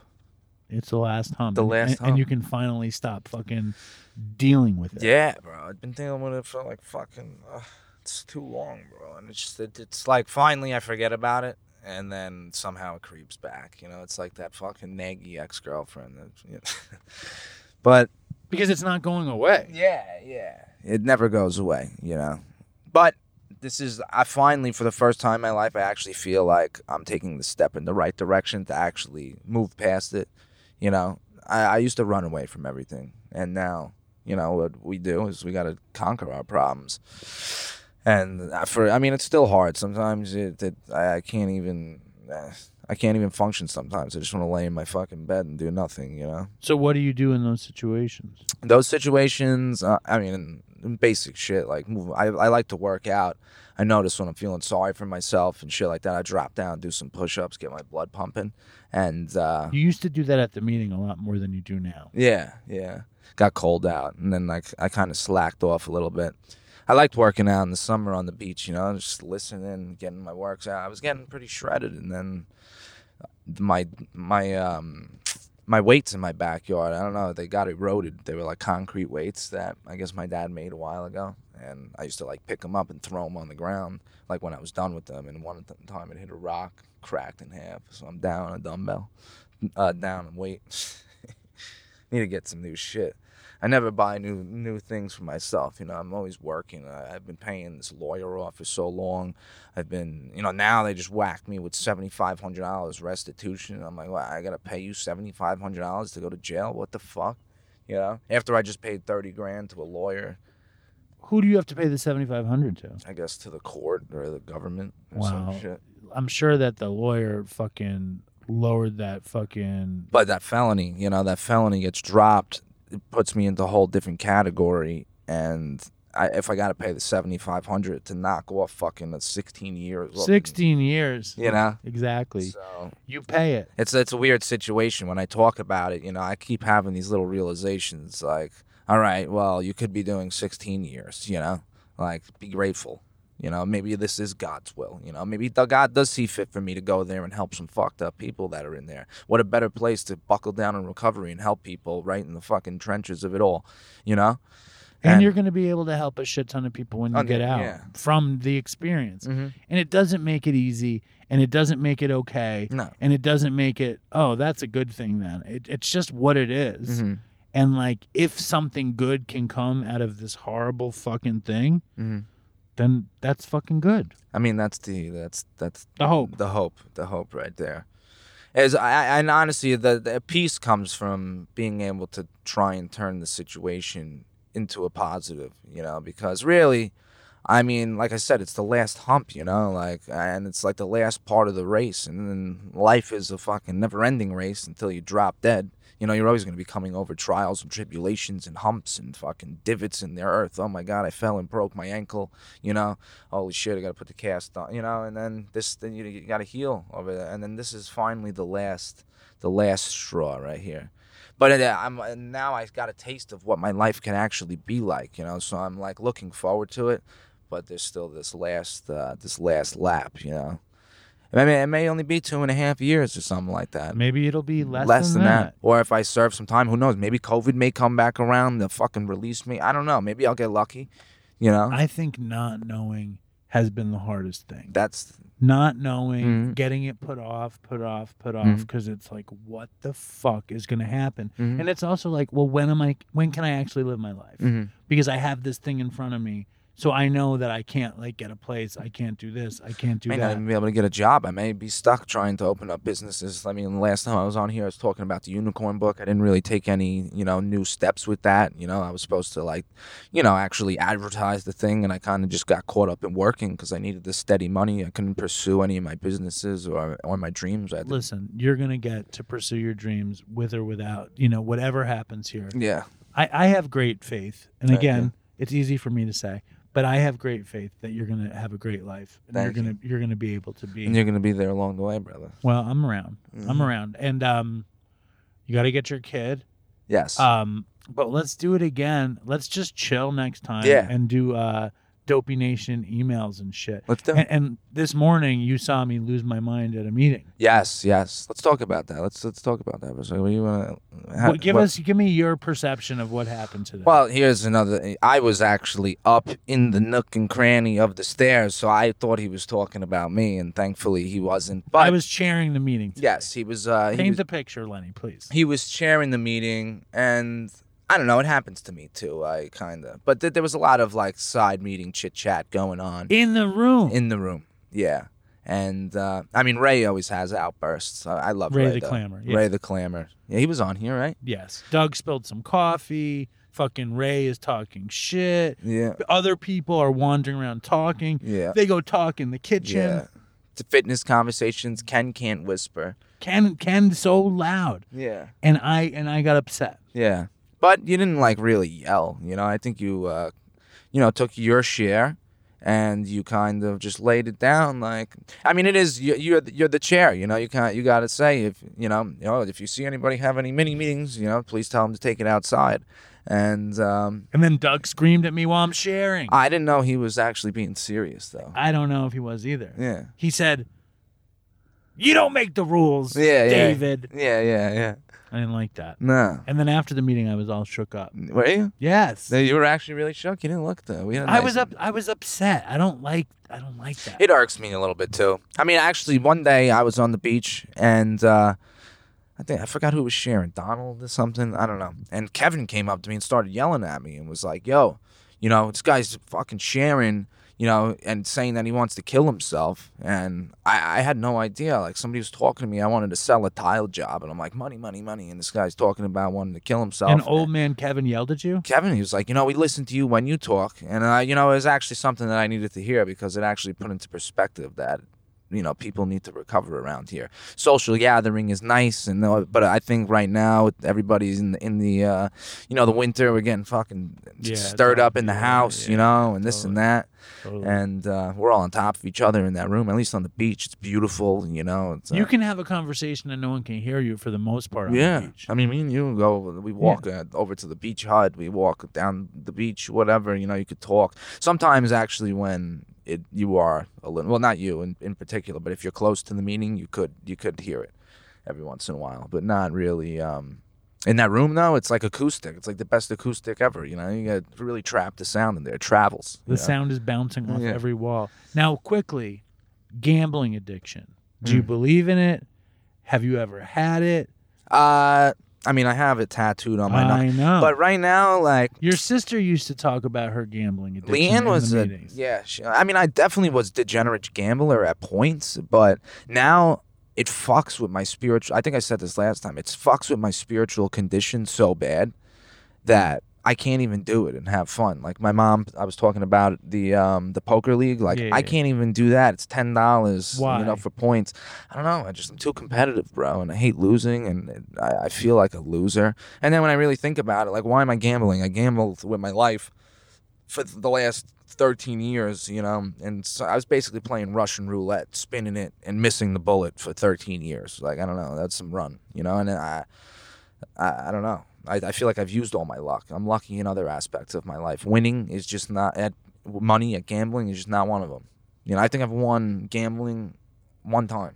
So tell us about the day you tattooed the heart, the spade, the club, and the diamond on your hand. I was running a lot of poker games at my house. My, like I said, my mom. Did you watch dealing- the movie Rounders? Yeah, yeah, yeah. Good movie. Yeah. Definitely good movie. But uh, I went to the tattoo shop and I was getting a tattoo of my daughter's initials on my hand with my ex, getting matching tattoos for her. And, you know, I was like, I was talking about getting my knuckles tatted, and I don't know, I just thought into my head because I was playing a lot of cards at the time, and there's four, you know, suits: the Yeah, heart, yeah, yeah. spade, club, diamond. And I was like, ah, I'll put it on my fingers, and it it was much darker. But I ended up, I used to do a lot of landscaping for my job, and it was right in the beginning of the season. It was probably around like March or April. Yeah, because uh, Lolly was born March 21st, so beginning of April, and everybody was like shocking their pools and getting ready, and I forgot that you know my hands were all dirty, so I just went to go put my hands in the pool, washed my hands off, didn't think anything of it. The next day, I woke up, dude, and everything was scabbed on my hand, my fingers. It was From the chlorine. from the chlorine and whatever Wow. the shock in the pool Yeah. destroyed my shit. You know, That- crazy. That is crazy. Yeah. Lenny, thank you for your time. No problem. Thank and you. do you feel okay? Uh, yeah, I feel great, Dude, I think like there's a lot of people in Dopey Nation that can relate. Mhm. Oh, we're doing an event. Oh yeah, We're doing an event on January 30th in Manhattan. in Manhattan. And it's free, and you should Yeah. come. I know I said that I would come last time. It You kind of didn't slipped. come. I didn't. I didn't come, and I think I need to There were redeem there were myself. ladies that were very interested in meeting you last time. Really? You don't remember that? Oh yeah, that blonde chick. There's- Yeah. I think there was a couple. yeah, yeah. So ladies, Lenny might be, or maybe ladies shouldn't come. Your No, girlfriend. no, Anna- but I, I'm Anna- down to do a little meet and greet. uh, You know, I'm trying to get um get out there and be social. and- Come bring unicorn books. Yeah, I'll bring uh, with unicorn books Uh, Lenny, thank you. anytime. Very Very cool, man. I appreciate you. And we're gonna do another one. Soon. yes. Right. Let's do it. Right on. Man, I love Lenny from the beach. I love Lenny from the beach. I love that honest fucking you know, I hate that he has consequences. I love that he talked about it. And I, I I have a feeling that you guys will like it too.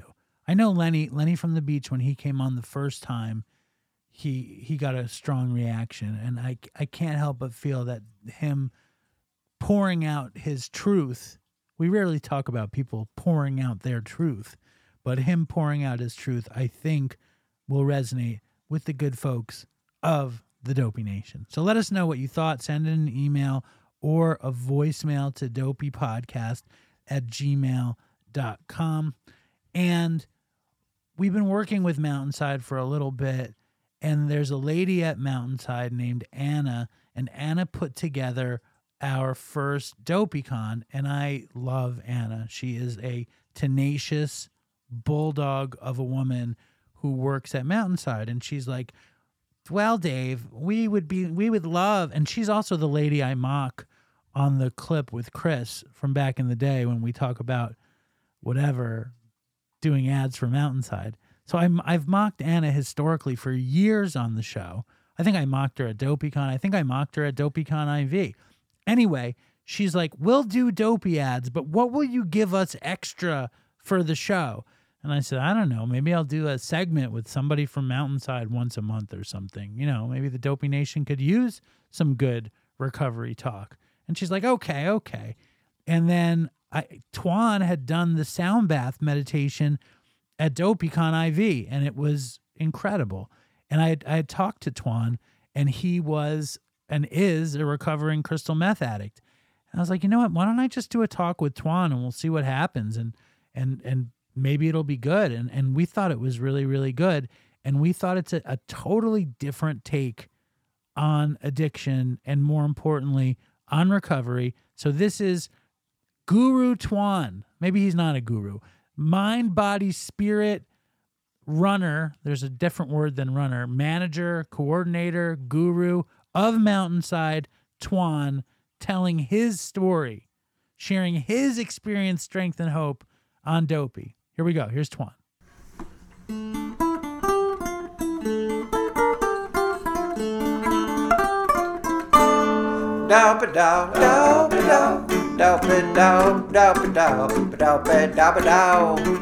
All right, so this is very exciting. We are in Mountainside, Chelsea, where we had our first DopeyCon. I feel very connected to the mm-hmm. space, and I'm with Thuan.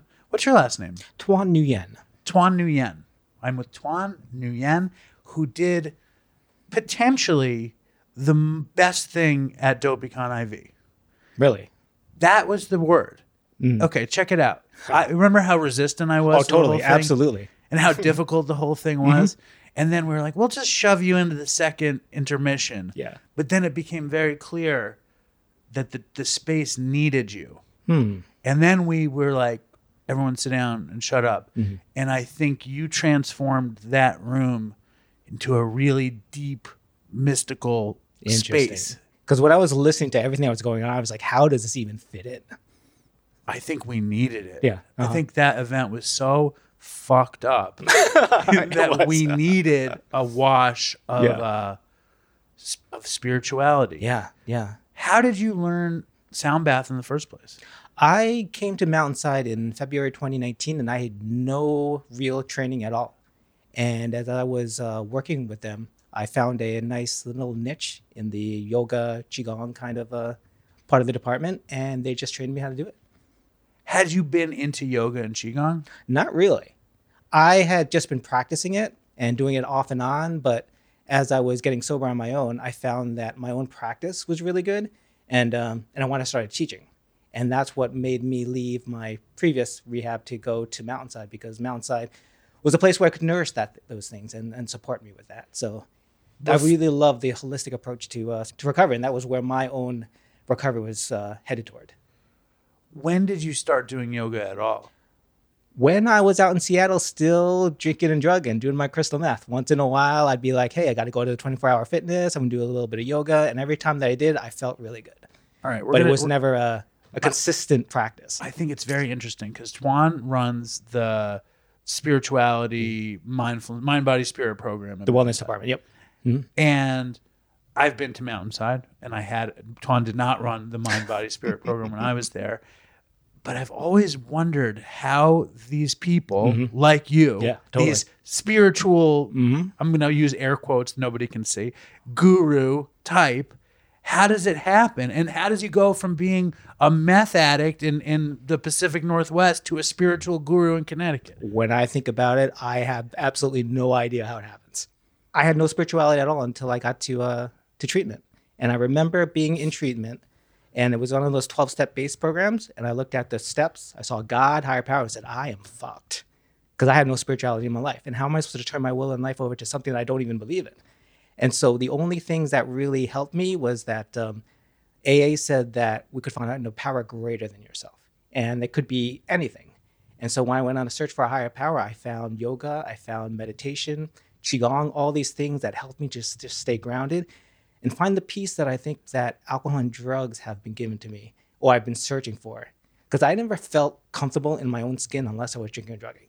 And then now, as I am sober, I look towards the spiritual practice to do the same exact thing that alcohol and drugs used to do. Find that peace in the chaos. when I was at Mountainside, I'm very unflexible. So yoga was very uncomfortable for me. Mm-hmm. Yeah. But I really enjoyed uh, the qigong. Mm, yeah. And I would get up like I I think I decided I like qigong more than whatever the morning thing was. Mm. Yeah, it was either sun salutations or qigong. Yeah, and I would do qigong yeah, every morning. Yeah, I hated qigong at the beginning. It's because it's slow. It's very slow, and I'm really an athletic person. I thought that it was just like a really, I don't know, weak sport. And somebody told me, well, don't look at it as an exercise. Look at it as a moving meditation. And that just opened everything up for me because when I am doing qigong, there is nothing else going on except for my hands, and I'm completely present. I'm looking all at the, all the movements, and I'm shutting the door off to thoughts where a lot of my suffering is coming from. It's also very psychedelic in itself. A little bit. There are times when I've looked at my hands and been like, "What is this that's attached to my body?" I know it's Yeah. very weird having fingers. It's a very strange phenomenon. When's the first time you you got high? First time that I got high. Um, well, I got drunk first when I was in middle school, but when I first got high, I think it was around 23, 24 when I was um when I was working as an IT uh, person in uh, New York City. A friend of mine had uh, had a problem with his computer and asked me to come over and uh, work on it with him. And he had some weed, and we smoked some weed, and I was just like, you know what, this feels really good. But the only thing that I didn't like about weed was that it always put me to sleep and so I would could never feel like that just being being high. And then during hanging out with uh, with those friends for a little bit, I woke, remember waking up one night, uh, one one uh, one session, and I realized that they were passing something else around, and they were passing around crystal meth, and I was like, "Can I try that?" And they're like, "No, no, not for you." And They were like, sniffing it. they were sniffing it. There was a there was a tray and lines, and I was like, "What are you guys doing?" And they're like, "Yeah, yeah, not for you." And I was like, "Why?"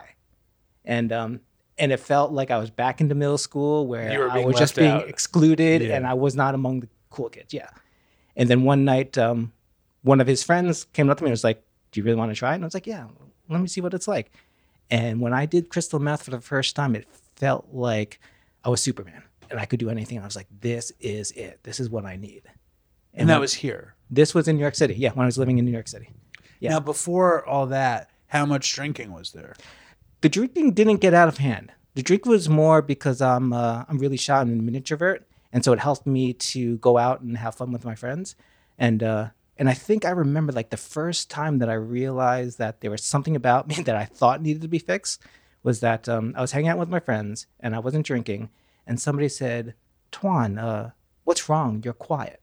And I thought to myself, "Oh, being quiet is wrong." So I have to fix this. And when I started drinking, I was like, okay, this is it. This is make this is gonna make me more of an extrovert. I can connect with these people, and now I'm not making other people uncomfortable because now I'm just like them. And that's when the drinking started, really. Right, you can be the way you think they want you to be. Exactly. Where did you grow up? I grew up in uh, Westchester County, Pleasantville, New York. Pleasantville. Pleasantville. Have you heard of it? Of course. On the Harlem Hudson line. Yep. And what what's the ba- what's your family background? We um, South Vietnamese. Uh, my dad and my mom grew up in Hue, which is uh, central Vietnam, and my dad was a pilot for the South Vietnamese Air Force. So he flew with the U.S. Air Force during the war. And um, luckily, we because of him, we heard when Saigon was falling, and they evacuated the men. The, they evacuated the women and the children first, and then the men went back to the base to fight the war. And unknowingly to them, the uh, Vietnamese officials decided to surrender that night. Didn't tell anybody, and they were there at the base just waiting for orders, and no one was there to give them. Well, it's a good deal though. Yeah.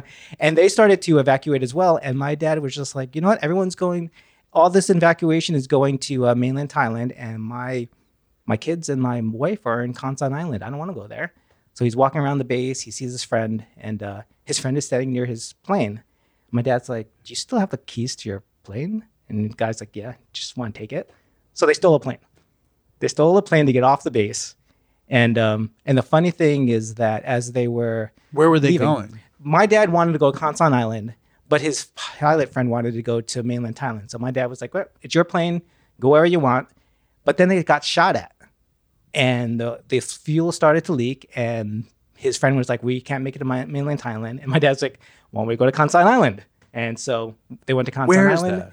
It's uh, off the uh, coast of Thailand, and all the. Um, And your mom was there. Were you? Mom- you were born here though. I was born there. I was 11 months old.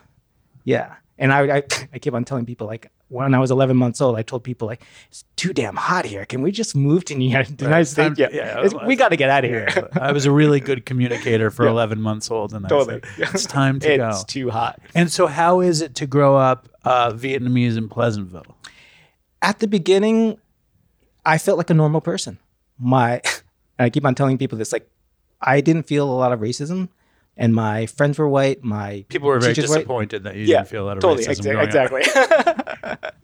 and I, for a while, I thought I was white until it was. I remember the third grade.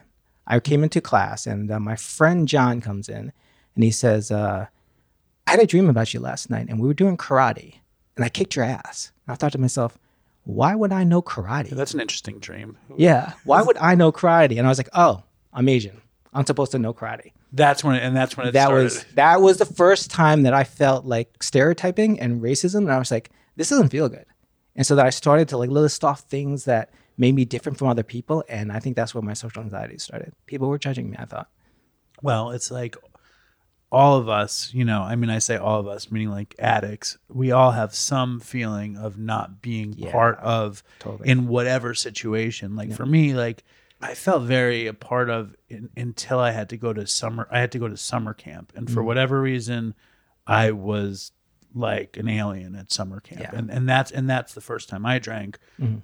to relieve some kind of stress. And, and, and, and it, it did the job, but you know, it's like it wasn't sustainable, and I I couldn't find sustainability in, in in substance use until I found weed, and then Mm. I was like, okay, I'm going to do this. Yeah. So, but so you didn't drink crazy in I didn't middle drink school. crazy. No, not at all. I but I knew the effects of it, and so that's why I drank for effect. Whenever I needed to be a little more outgoing, I wanted to be fun, Social. social, all of that. I was just like, it's time to drink.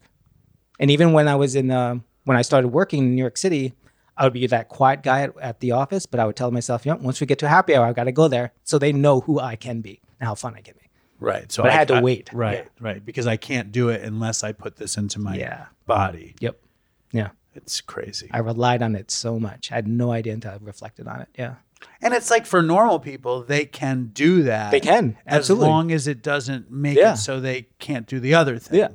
So, so you, when do you find that you start not being like a normal person?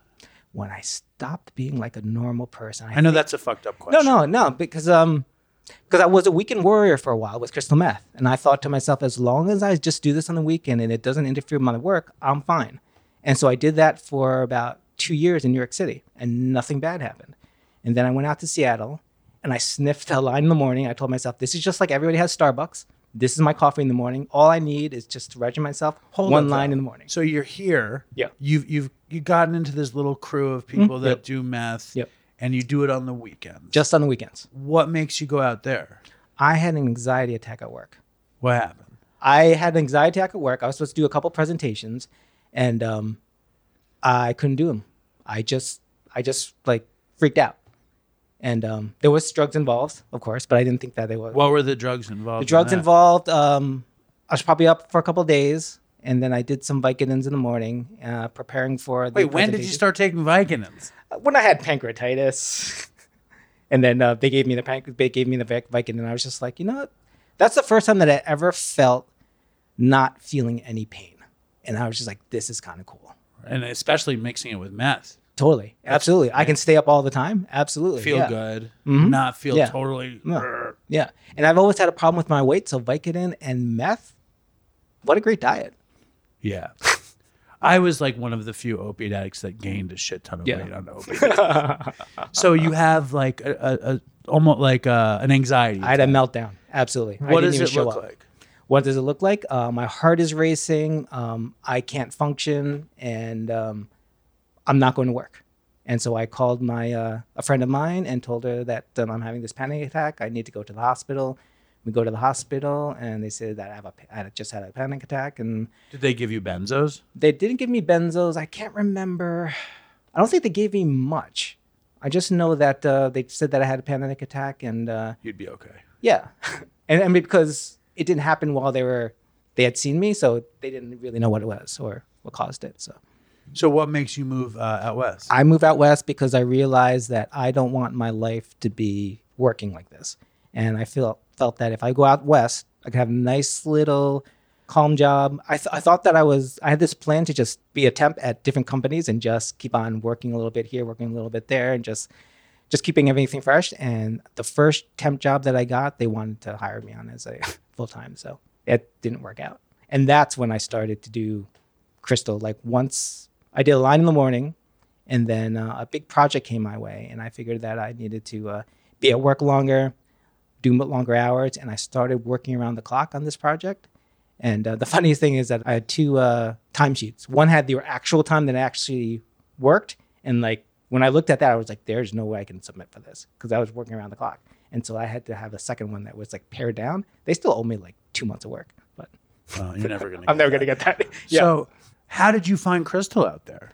I had a friend out there that um, she she moved in from another from another town, and we were just hanging out, and we are we were bowling, and um, she made a joke about she made a joke about um, cocaine, and she said, "Well, I do it like like that with the the webbing of your finger," and I was like, "No, I use my key," and we, and we both looked at each other and like, "You?" She's like, "You?" And so then we both went out looking for Coke. Well, f- coke you for her. really wanted the crystal. Coke then. one for her, meth for me. And through the Coke dealer, we found a meth dealer, and that's when things worked out for me. And it was just one line in the morning until I got that project. And when I got that project, I averaged maybe three nights of sleep a work week. And I remember getting a standing ovation at my um, sales conference. And as I'm up there, I'm thinking to myself, look at what I just did. I did an entire project by myself while high. I'm high right now. Nobody even knows. I'm gonna get a I'm gonna get a promotion. I'm gonna get um, accolades. All these things. I'm gonna get a raise. And imagine what I could do if I got if I did this even more. And within a year, I got fired. Right. No, that Yeah. sounds that sounds familiar. More, more, more. Talk about if alcohol in the first Mm-hmm. place really helped with social anxiety, Yep. insecurity. What does crystal do? What does crystal meth do? I should say. Crystal meth, for me, promised me that I could be the person I wanted to be. I could party the way that I wanted to. I could do my job the way that I wanted to. I could be completely focused and I can just like be this powerhouse. And the funny thing is that I was a really good worker before. I mean, I had really good work ethic before, and now I just wanted to be even more. So was, for me, it's all ego based. There was just not. I wanted people to know that I was the man. I was at work all the time, and that I could like put the company on my shoulders and just get things done. Right. It's this untapped energy source that doesn't ever run out. Never runs out. Yeah. So you get the promotion, Yeah. and at that point, is there any mind, body, spirit in your life? None at all. Zero. Absolutely. I used to uh, long distance run while I was out in Seattle. Once I started really do, getting into the crystal meth, I stopped running. I ran three half marathons out there, and I was just really good. Yeah.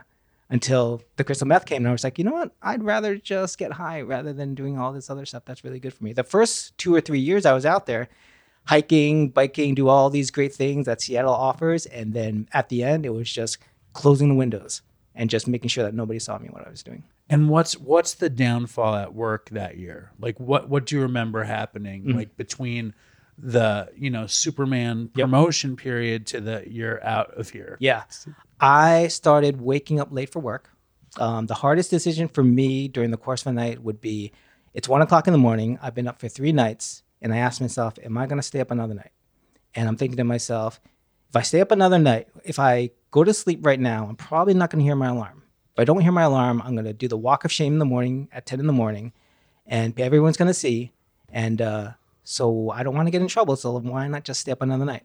And the nights that I went to bed, I did the walk of shame. People saw this. I was missing meetings. I was missing um, certain projects. I was a, I was uh, doing community service. I would miss those two, and they just couldn't trust me anymore. Why were you doing the community service? it was part of my job. Yeah, it was part of my job. Yeah, yep.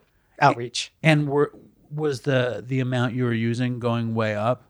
It was going way up, absolutely. And I felt like I could only do these community events if I was high, because then I would be outgoing, I'd be an extrovert and saying hi to everybody, and that's the that's that's the that's the mentality I wanted when I was doing community service. Or How easy was it to get a hold of? so easy. Everybody does it. once you get into the uh, once you get into the scene, everybody knows who sells it. Everybody does it. I even sold it for a little bit. What's the meth scene in the Pacific Northwest like? what do you mean? What is it like? I don't know. I was never I, here. Like I did meth in Los Angeles. Mm. I moved to Los Angeles from Florida, having never done meth. You know, Mm. I was a heroin addict. Yep. I didn't even like coke, but my best friend had started doing meth when I Mhm. got to LA. Yeah. and so I would just get it from him, and then we met some character whose name was Diggy. Like he was like, if you look up meth addict dealer in the Mm. encyclopedia, you're gonna see his picture. Yeah, it was like that movie Spun, Mhm. just Yeah. a disaster. Totally. You know, Mhm. like Eminem, bleached blonde hair, shaved, always wearing like a white T-shirt. Like Mm. that's, I think I might have seen him once. So I don't know if he was really always wearing a white T-shirt, but like in the Pacific Mm-hmm. Northwest, like how many people are you buying from? Like when you're selling, who are you selling to? What's that period I like? I was buying from maybe eight to ten people because a Did you have to go out or they came to you? They sometimes they came to us, sometimes we went to them, and sometimes we played them against each other because they would keep us uh, waiting. So we'd be like, whoever comes first, we're gonna buy from. Um, when I was selling it, That's it was only yeah, for when I was selling it, it was only for about a year, and I was just doing it so that I can pay for my own drugs. And you'd buy it by like the how how- if you if you sold it, how much would you buy? Um, Meaning like you sell whatever like sixteenth of of what's the teen? What's the like a- measurements? I have no idea. I just had a friend that would give it to me. It's like the would- teener. I think Yeah. was the big measurement of. of I, I really didn't get into that. Um, I just knew somebody who had a lot, and so I just buy it off of them, and yeah, sell this and that, yeah, whatever. yeah, and just yeah, just make sure that I don't use my own money. And was it was any of it like? I think the stuff that I was doing was horrible. Like No. I don't think it was. I think it was like the stuff that somebody makes in a Yeah. in a, Mhm. tra- a camper. Like not like not the Breaking, Breaking Bad, Bad. not the good Breaking, Not the good Bad, stuff. the bad stuff. Do you think Yeah. you are on good, better I- stuff? I think for most of the time I was on the good stuff. When I would um, snort it and feel it in my teeth, I knew Right. that was a good one. And every a lot of times I would feel it in my teeth. and when does the the the work fall out from under you? The work falls out after the uh, con- after the uh, sales conference, and maybe six months into into my I got promoted into the marketing department, and then about six months into that, I was just going crazy. I kept on telling myself that as long as the crystal meth use didn't get into my uh, professional life, I was fine. And once it started hitting into my professional life, I, I couldn't stop anymore. It was a choice between like, am I going to keep on doing this or am I going to lose my, job? I'm probably going to lose my job. How did the how did you get fired? There was one day that I was so pissed off at work that I wa- walked off, and I uh, I walked home. And as I'm walking home, in my mind, I had quit my job, and then I felt so good about quitting my job. And then uh, that night, I realized I don't have anything set up, so I went back into work, and that's when they fired me. They were like, "Why did you leave?" I was like, "Oh, because I was having a, I was an issue with my roommate. Whatever, I was making up lies, and yeah, so I remember I only had one real period of meth, and it was in L.A. And I had a job at uh, this TV company.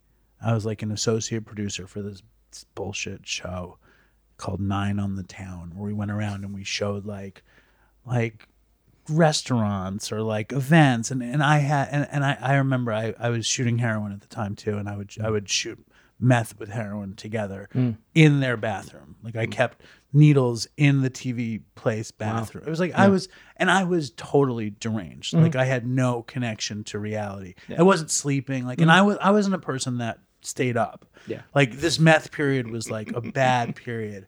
And I remember a woman confronted me and I just lied. I was just like, I'm not sleeping. And I Mhm. and I made up all these Yeah. like excuses that didn't make sense. And she's like, dude, you have a drug problem. It's fucking obvious. Yeah. And, and like it was just such a meth hit me in a way that nothing else Mm. did. Like it just really rearranged my personality. absolutely. Did you find Yeah. that that to be a thing? Not well, my personality won, yes, because I was loud now. Now I was an extrovert. Angry. I wasn't that angry. I was just But I you used- walked off on that last. Day. I did work on I did work on the last day. Um, but what I found was that it turned off the switch from my caring about what I'm about to say to just saying stuff.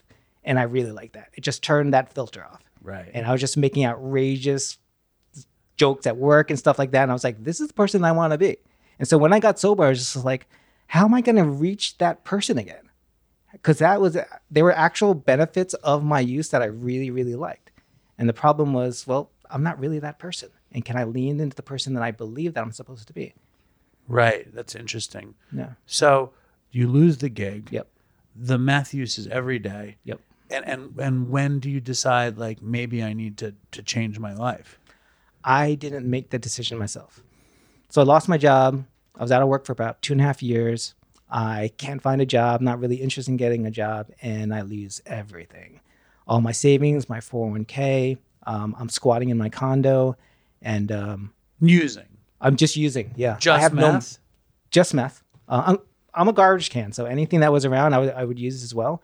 And I remember a moment when um, when the cops kept on coming by my condo and telling me, "We know exactly what's going on in here, and if we see anybody with crystal meth, we're going to trace it back to you, and we are going to put you in the jail."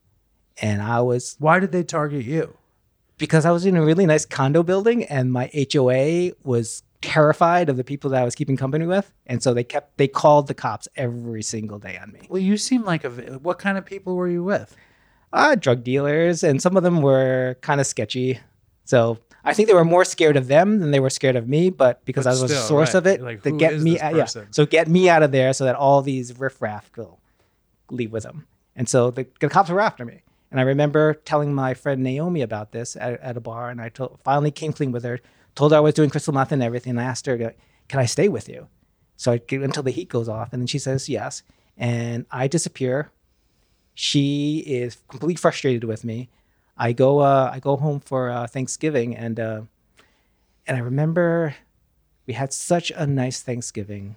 It was nice and warm. I was here in the East Coast, and on the way back to, um, I was going back to uh, to the airport. I'm sitting in my sister's minivan, and I'm thinking to myself, "You have got to tell her that if you get on that plane, you're going to die. That she cannot let you go back Your to Seattle." sister. I'm I'm trying to bring up the confidence to tell her this, right? Had you Before- managed to not do meth for Thanksgiving with your family? I had to do math during Thanksgiving. I got an angry uh, an argument with my dad, and I was just like, I need something, and I had in the folds of my socks, and to get myself in a good mood, that's what I did.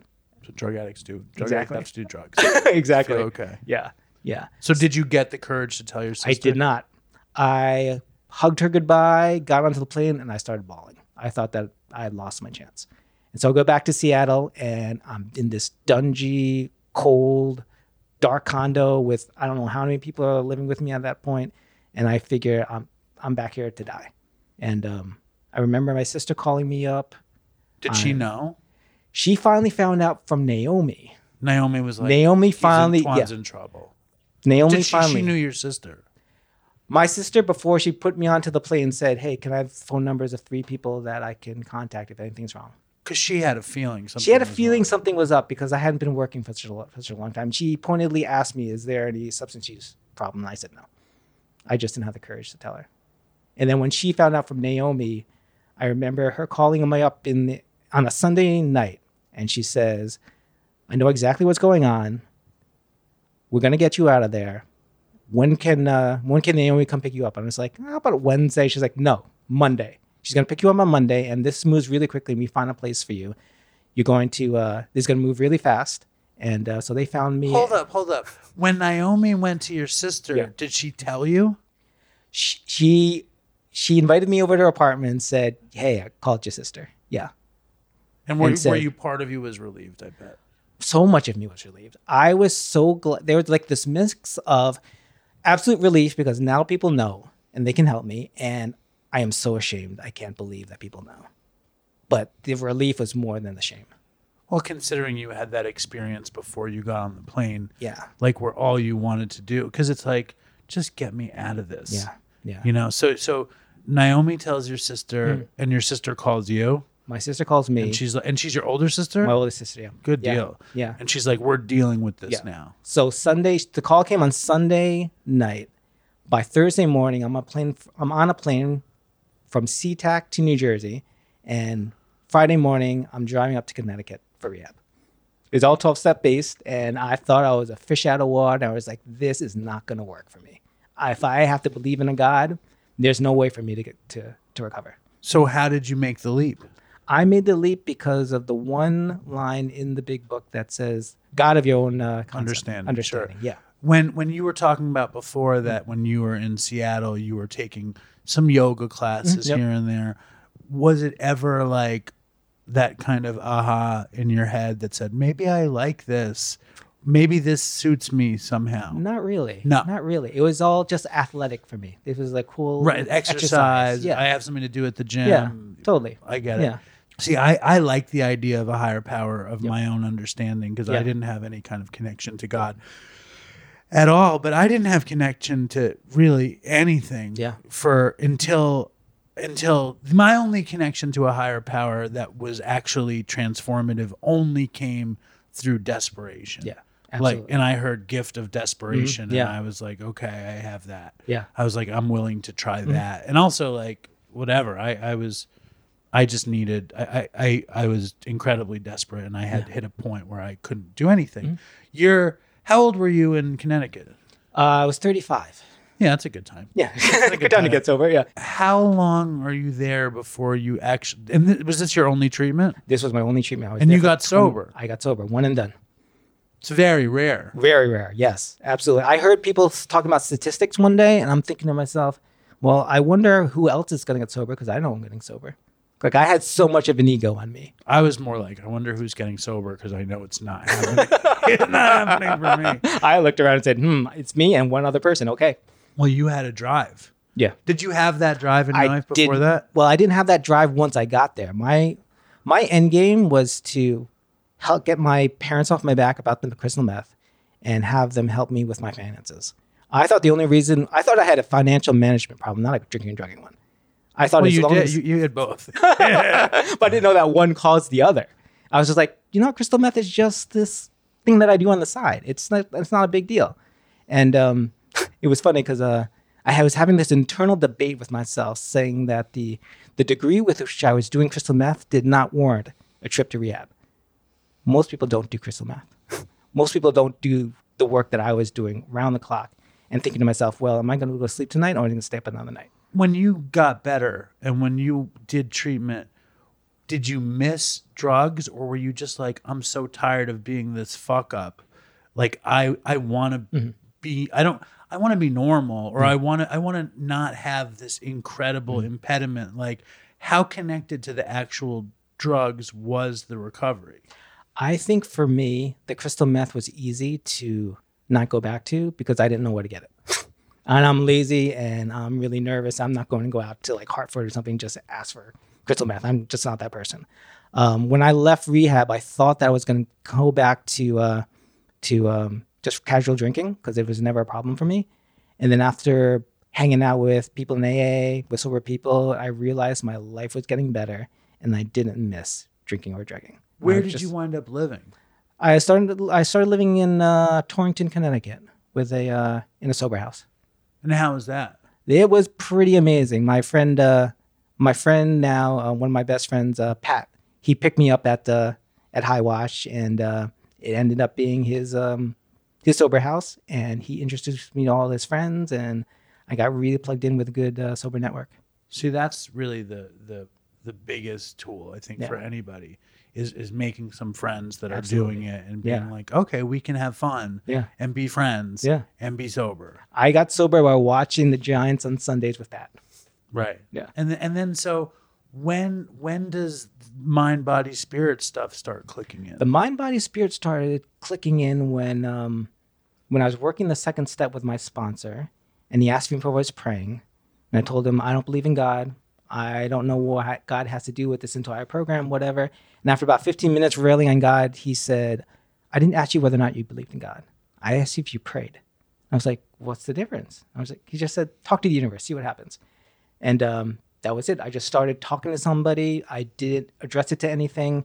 I remember going to an AA meeting and somebody said his first prayer was just simply, Can you give me the strength and courage to stay away from a drink and drug today? And I thought that was a cool prayer. So I just did it. And after about 90 days, the obsession was lifted from me. And I was just like, okay, something really good is happening. I don't know what is, but I'm going to keep on doing it. And when I saw these people with spirituality in their lives and they were just grounded and they just knew how to take life and life's turns. I was just like, I need what they have. And I saw this documentary called The Secret. And in it, it said, um, if you ask a quantum physicist what created this world, he would say that energy created this world. And how do you describe energy? Energy cannot be created or destroyed. Energy moves in and out of form, and energy is everywhere. If you ask a theologian the same question, what created this world? You say that God created this world. And how do you describe God? God cannot be created or destroyed. God moves in and out of form, and God is everywhere. Same words. So it's possible that God is just a metaphor for this energy. And then I thought about energy. I can totally get behind energy. And how do I tap into this energy? And when I started doing yoga, meditation, I started to find this peacefulness about me.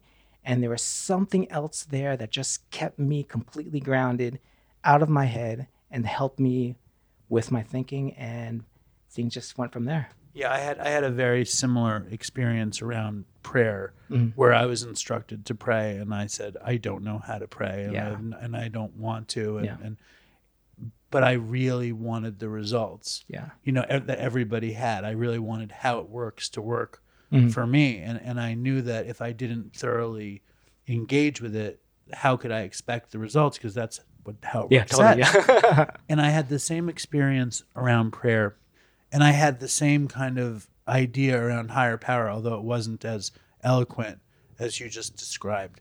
It was more like, I know that I'm not everything, Mhm. but I am part of everything. Yeah. And everything is bigger than me, and Mhm. God can be everything. Yeah. And then in the book, it says God is everything or God is nothing. Yep. And at first, I took that very snarkily, like either you have no God or your life is like Jesus. Mm. and then and then I was like, wait a second, God could be everything. Yeah.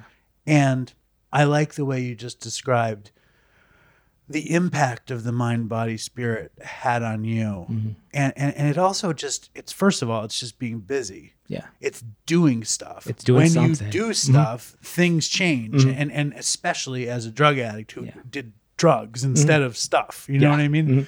So talk about the beginning of a of your own practice. Like how did that even happen? I mean, I guess it Yeah. starts with the prayer. It starts with the prayer, and then I had a, uh, a spiritual experience on a ladder, where I prayed for just my higher power to be there, and that's when I knew that there was something in my life that I could rely on. It's not a ladder. Yes. Want to hear the story? Yeah, okay. So um, I got into a really bad depression about nine months into my recovery, and I thought to myself, you know what? I can't do this anymore. And I remember going to sleep. I was talking to my higher power, which I had no concept of whatever, and I just said, you know you what? can't do what anymore? I can't be sober anymore. I I'm in this depression. I don't know how to get out of it. I'm supposed to nine months into my recovery. I'm supposed to know how to do this. And I talked to my higher power and said, you know what? I'm not going to do anything stupid. I'm not going to kill myself. I'm not going to relapse. But if you want to take me home tonight, I'd be okay with that. Meaning I'm I'm done. I'm done, completely done. Next morning, I wake up and I'm thinking to myself, okay, I'm still here, and man, this fucking sucks. But the message to me from my higher power was, even though you want to die, I'm not going to let you. So what are you going to do about living? And so I told myself I needed to make a change. And I remember going to my IOP that that uh, night, and um, I told everybody I was fixated on the negative. I was missing meetings. I am, I am not feeling well and I just dumped everything on them. And I remember all the love that I got that night, and people giving me email addresses and stuff like that. And I remember one of the things I told them was I couldn't find a job, and I wanted to leave my um, my sober house. So I leave that meeting, I go home, and I see my uh, roommate James, and James says, "Hey, I found a uh, a painting gig this uh, this weekend. Do you want to come with me?" I'm thinking to myself, I just asked for help over here at this meeting, and now somebody is offering me a job. This got to be freaking kidding me, right? And uh, I thought that was a blessing. That wasn't the blessing. I remember going to work, and um, I have a really bad fear of heights, so painting is not a good job for me. So uh, I remember I came into the uh, came in with a plan. I told myself I was, I'm going to stay on the ground for as much as I can, but when it got got time to go up on the uh, on the ladder, I'm going to stare straight ahead and like paint with those alligator arms. And before Wait, getting what on, are alligator arms? they're like really short, short uh, arms and n- no uh, no long movements. And then um, So you're safe. so I'm safe, exactly.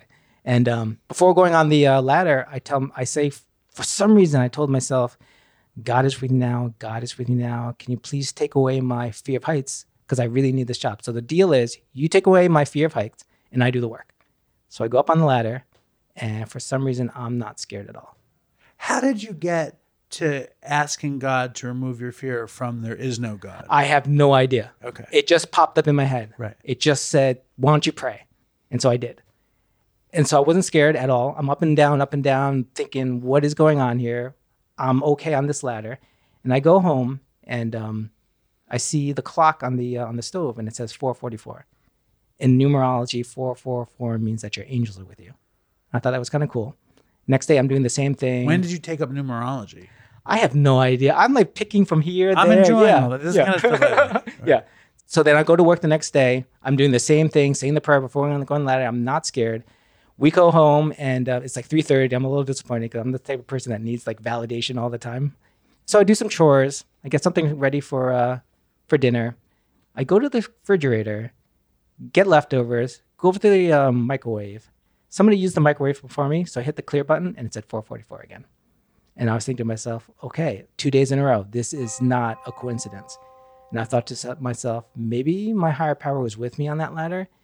But more importantly, I think my higher power has always been with me in my entire life. Because think about the things that I went through. And um, for some reason, I'm still here and I have no idea why I'm here. And so now I just feel like my higher power, if I just can keep the idea of my higher power there, that's why that, that bell went off. Because that's a mindful moment for me. So it reminds me that I'm connected to my higher power and that everything is going to be but okay. why did the bell go off? I set it to go off every hour. You And it's just like, a you brief set your phone to, to go off when you need a when you need the moment to know that you're with God. Yeah, totally. Yeah, it's a reminder that I'm connected, and once I'm connected, I feel like everything is going to be okay. And if I'm not okay, well, I lost my connection. And then the bell goes off. The bell you're goes- like- and then uh, that's that's really interesting. I bet you it goes off at really interesting moments. All All, the time. all the time. Yeah, yeah, absolutely. Yeah, yeah. So still, when does it kickstart you? Because you're the spiritual guru of Mountainside now. So how did we get from the alligator arms on the Yeah. fucking ladder to to this this existence? Somebody recommended a book to me called Buddhism and the Twelve Steps, and up in uh, Kripalu, which is near uh, Mountainside. Sure. He was coming to speak, so I started a meditation practice before. Who he, is the guy? The guy is It's okay. You know, I can't remember right now. test. Yeah. No, sorry. I'm sorry. It's okay. It's okay. But he taught me how to uh, meditate. And so I started meditating then. And then I started, um, What did he teach you about meditation? he told, he talked about how Buddhism and the 12 steps could coexist. And Buddhism was really something that was coming up into my radar. So I just felt like maybe this is the path for me. And um, he just, just guided meditations. 12, yeah, 12 steps and, and uh, So guided Buddhist meditations Yeah. that kind of worked well with 12 step Yeah, recovery. Do you do any of this Dharma stuff or no? Yeah, I just started two years ago, and it's pretty amazing. What I love about Dharma is that the Buddha never claimed there was a God, but he just understood human suffering. And if you understand human suffering, then you know the way out. And people like you and I, we're human beings in, in, in the heart of it. And we just happen to have substance use disorder, which goes against mindfulness and being in your body and appreciating this moment for what it is. We're trying to create another feeling or another experience that just isn't here. And this moment is too uncomfortable for us. Is too what? Uncomfortable, unsatisfactory. Right, right, right. Yeah. And I know something that can get me to a feeling that I want without doing any work. What, well, let's we'll come back to that. First, I want to. So the the guy from Kripalu Yep. is, is is introducing you to how meditation Yep. works, Mhm. Guided meditations, and I would love at the end. Let's suggest like, Totally. where people can find good ones or ones that you found open the door to this for you. Absolutely. and maybe that'll be good Mm, for yep. me too. My meditations now, I just I just set put four minutes on the timer and sit there, Mm-hmm. Yeah. and try to like chant in my head. but I bet you there's better things I could be doing. But it's not bad. There's different ways of doing it. I wouldn't say better. It's not. It's Yeah. not. It's not horrible. Mhm. When I do it, I always if I Always can, feel better. I feel great. Yeah. So all the, a spark goes off in Yep. your head, Mhm. and, you, and and you're starting to feel okay. Yeah, I'm feeling okay. I'm feeling better. And I know that there's more to my recovery than just this one hour at an AA meeting. Right. And maybe like it's like the tip of the spiritual iceberg kind Yeah, of thing. totally. Yeah. They might mention spirituality, but then you're experiencing it through Yeah. this other thing. Yeah. A friend of mine likes to say that AA opens up the door to the big top of spirituality, but once you're in there, you can go wherever you like. Exactly. I, I like that. So so how does how does it open up more the your spiritual path? I think there were just certain things at work that started pushing me toward that. I think that the biggest um, the biggest impact for me came when my brother died. Hmm. My brother died about three years into my recovery, and um, I was looking through all Older these things. younger? Younger, and we, I was looking through all these like spiritual readings to help. How did he for me, die? he died of um, of a rare um, condition called HLH. Um, it's when your immune system, be- you know how when your immune system becomes heightened when um, when it's, when uh, when you're sick and it's attacking all these things. His immune system Turned wouldn't on. shut off. Right, Yeah. right. And so it started eating away at its own body. Yeah. I'm sorry about your brother. And, and so that opened you up to to experiencing or I feel like there is a partnership between me and my brother and that maybe in another lifetime I left early and he was going to help me during this lifetime and now it's the other way around. And I feel like certain books have been placed in front of me that I just that really resonate with me and it didn't happen until he he passed away. And so I think he has he has had some kind of effect on that uh, Conversations with God is a book that brought a, a lot of what I believed in and just coalesced everything. And if I had to recommend any spiritual reading, it would be Conversations with God. It's pretty amazing. I never even heard of it. No. Conversations with God. All right. Book one. So so then do you does Mountainside have an ad that says we need a spiritual guru and they're like I might be able to do that. At the at the other rehab, um, you were working there at that point. yeah, I was working at that there at the point, and I remember Hold up real quick. How did you go from leaving there to working there? Um, Or was it a transition to like you you you after about a year. After you, you just worked there? after about a year, I put in an application to work in the housing department, the housekeeping department. Yeah. Were you like because it's a safe place? I know the area. I know Yeah. the program. Totally, absolutely. And in the back of my mind, I thought maybe this might be a, a career path for me. I'll It's just also like I can stay safe and I Yeah. can feel at home and. I know I know this place. Totally, absolutely, yeah. So I was at this other uh, rehab for about seven years. I'm doing 12 step work, and I feel like I've uh, I've topped out. There's just nothing more left for me to learn, and um, I actually got into a pretty bad depression as well during that time. I'm thinking to myself, I could stay here for another 12 years. The clients would love me, but uh, my, there's like a tug in my soul that says you don't belong here anymore. What were you doing with clients there? Uh, 12 step work. I was a 12 step coach. And so I'd work one steps one, two, and three with them. I would do a spirituality workshop and do a chapel. And people would know me as like the spiritual guy, but um, inside I was just I was dying for about a year and a half. And um, I remember going over to my pat. Why do you why do you say you were dying? I was dying because I knew I could do more, and I wasn't living up to my potential. And I don't believe that that treatment center wanted me to do more, and so I felt stuck. And I was as I was looking for jobs, I I was putting like twelve step work, and I it's so specialized that I was just like I might be stuck here for the rest of my life. That's how an addict- feels. I'm not stuck here for the rest of my life. I remember going to my friend Pat's house and I was talking about like where what I was doing and how depressed I was, and he was like, "You could have my job. There's a there's a job in my in uh, at Mountainside that we're looking for." Um, He worked at recovery- Mountainside. Yeah, recovery support specialist and um, clinician. The funny thing is, I went into uh, to two interviews with them, rocked both of them, and then they asked me to do a third one, and I was like, I thought there were only two. And so I'm, I'm going to this third one, and there are two different people I had never met before, and we're going through through another interview. And at the end, they they asked me, "So, um, do you have any questions for us?" And I said, "Yeah, is the recovery support clinician is that job not available anymore?" Because I thought I was interviewing for that, and they're like, "Oh, you don't qualify for that anymore. Um, but there's a job in the wellness department that we think you'd be perfect for." And I was like, "Okay, I, I saw that." Um, I saw that ad in the paper, but that was just per diem work. And they're like, no, we'll have you, uh, we'll have you full time. I was like, same term, same terms. I was like, okay. So Mountainside saw it in me before I even saw it in myself. When I was there, they did qigong in the Mhm. morning. Yep. They did yoga a few times a day. There was the chapel thing. Yeah. Mhm. You know. Yeah.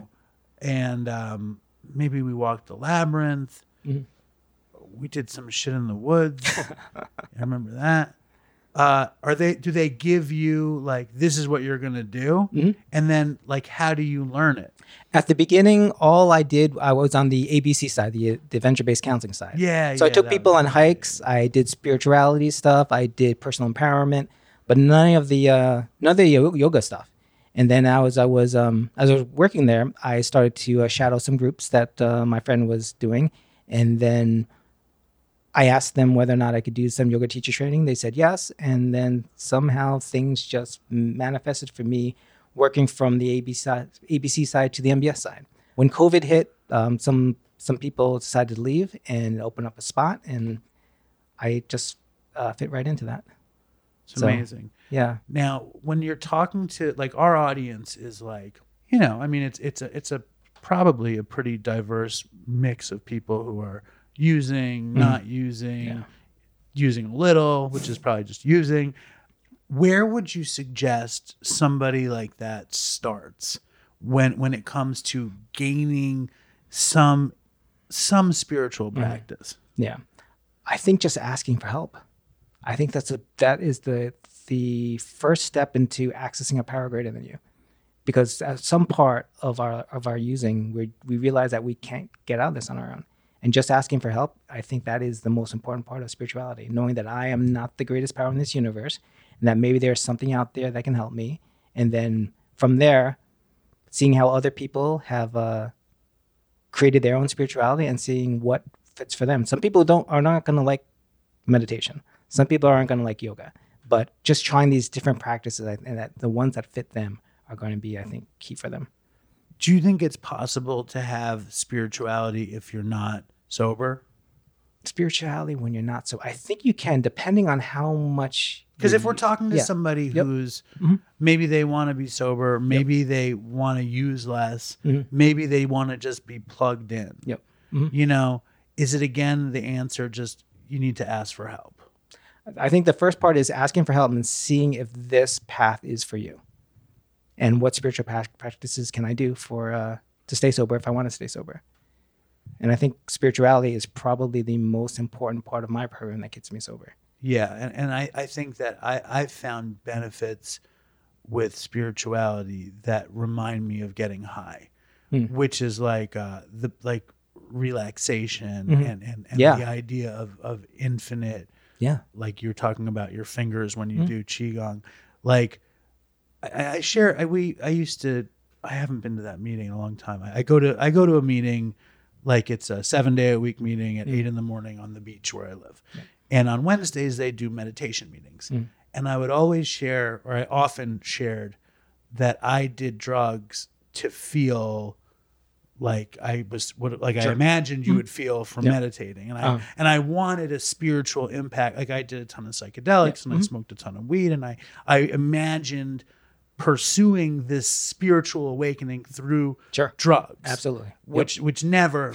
happened really You can get a spiritual experience through drugs. Yes, But had- the, the thing is, what are you going to do with it? I, I like More Alan drugs. Watts. Alan Watts says, once you get the message, hang up the phone. Because he's saying that just like a scientist who finds something underneath a microscope, a discovery, you don't glue your your your eye to the microscope. You go out in your life and you see where you can apply that kind of thing. You can have a spiritual experience and say, "Oh, everything is connected," but how do I apply that in my everyday life? If I can remind myself that, oh, through this psychedelic experience, I realize that everything is connected and I'm a part of all of that. If I'm living my everyday life and I realize that I am also part of that, I'm part of you, then maybe I'm going to treat you a little better because we're connected and I understand that connection. Right, I love that. It's like once you open the door, are you going to walk through the door, Mhm. or are you just going to eat acid for the rest Yeah, of your totally. life? Yeah. Like, I think that's a great, great observation on that experience. I know that uh, when I am living spiritually, it is about like how do I treat people? Yeah. and and qigong seems to me to be a great exercise in patience. Totally, absolutely. Which is something I really struggle with. Same here. When when you deal with addicts, you Mhm. know, fresh off of using, Mm. how hard is it? How easy is it? What's the easiest version of like somebody like that? Is it like some yoga lady who does yoga all fucked up and then she goes to Mountainside and she's got her fucking yoga outfit on and is ready to go? Are those the easiest people to work with? Or or or how hard is it to work with like some junkie who hasn't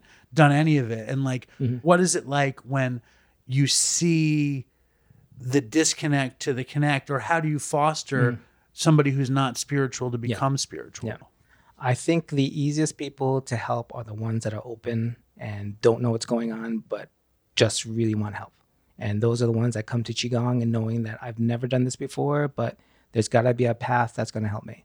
And I think the things that we try to do the most in the wellness department is try to have people feel safe in their bodies again and to feel these feelings that we're feeling and to know that whatever I'm feeling is going to pass. And how do I manage it?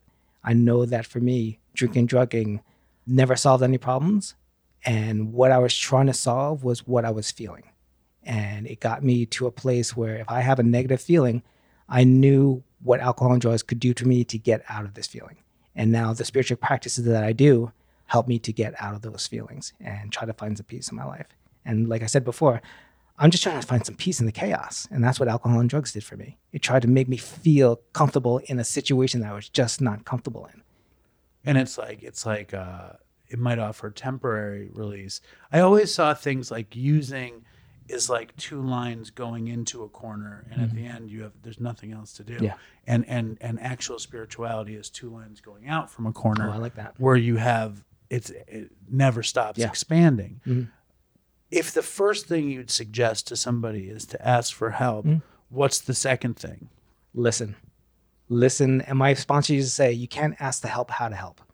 When you ask for help, you got to listen and follow instructions. And a lot of times people come into treatment, me included, that have huge egos and say, I can figure this out on my own. My willpower is going to do this. I'm smarter than anybody in this room. And those are my two greatest assets. So I'm going to use that to get sober. And it just doesn't work. And just being open and just listening. The great thing about recovery, AA, recovery Dharma, refuge recovery, is that they're not making it up on the fly. We know how to do it. And all we have to do is follow these instructions. And once we follow these instructions, check our egos at the door and just listen and do these practices, we're, we're going to get sober. Right. We had we had talked about when we were talking about Dharma, you had said something and I said, let's let's table that. Do you mm-hmm. remember what that was? And No. You wh- when you were Talking talking, about, suffering. Right. So Buddhism recognizes that life is Mm-hmm. suffering. In this life, there is suffering, yes. And then what's how do you get out of it? How do you get out of it? What is causing your suffering? A lot of it is unsatisfaction, Attachment. attachment, unsatisfactoriness, thinking that this moment, if good or bad or, or negative, is going to pass. And can I be grateful for it? The problem with a lot of human beings is that, especially addicts and alcoholics, is that if there's a good feeling, we want to sustain it.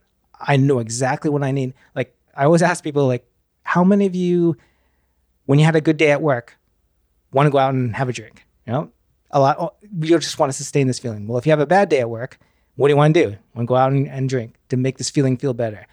I always felt like this moment was never good enough for me, and I always How do you knew, make it better? How do I make this feeling better? And if it is already good, how do I sustain it? And that is completely against what Buddhism is. Buddhism is what are you feeling right now? And can you accept this moment for what it is, pleasant or unpleasant or indifferent? And just knowing that whatever it is that you're feeling is going to pass. It's just another moment. It's just another moment. Yeah. Trying not to push it away or trying not to attach to it and just being okay with it. Well, how do you deal with a good moment versus an unsatisfactory moment? First, um, accepting it for what it is. Can a good moment be good though? Yeah. Well, you can appreciate a good moment. Absolutely.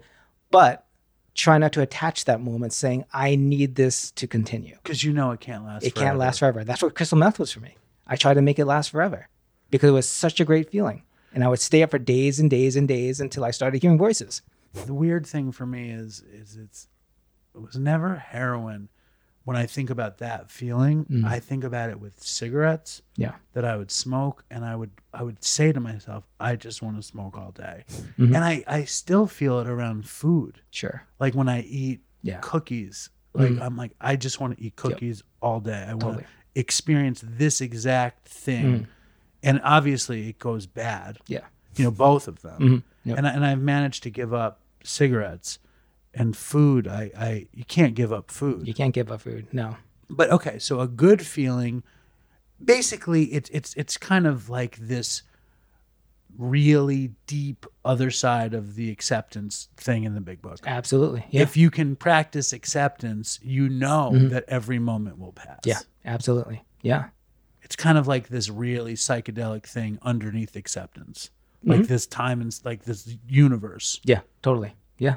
Yeah. And can I accept it even if it doesn't reach my own expectations of how I think it should be? Right. Yeah. Either if this is if this is this is my favorite thing, Yep. or if this is totally unacceptable to Mhm. me. Either way, Either way, it's going to be done it's in a what, second. It's what's happening. Yeah, it's what's happening. I remember I was in a Dharma group uh, one morning, and um, and one of the uh, guided meditations was just saying, "This is happening. Like, the traffic is happening, breathing is happening." And I I remember someone was making coffee, and I was like, "Okay, coffee brewing is happening." I could hear other people like snickering and stuff like that, and I'm, I thought to myself, "Oh, snickering is happening, sneezing is happening," and then all of a sudden I was thinking, smiling is happening. Like i'm smiling because through all this thing these things that other people are probably being resentful over. It's happening.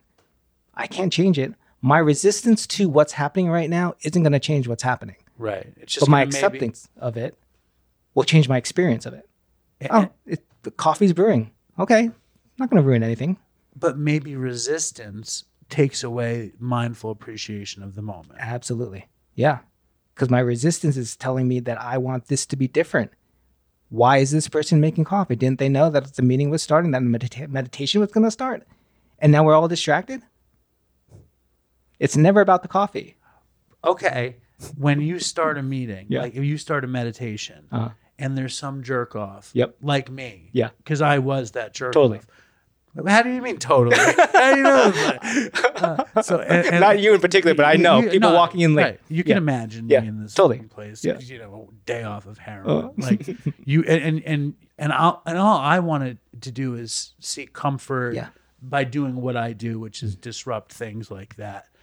And as somebody who who is the facilitator Yep. And somebody who recognizes acceptance, how much can you withstand before it's unacceptable Hmm. for the situation? Interesting. I think it's different. I think it's different depending on what the context is.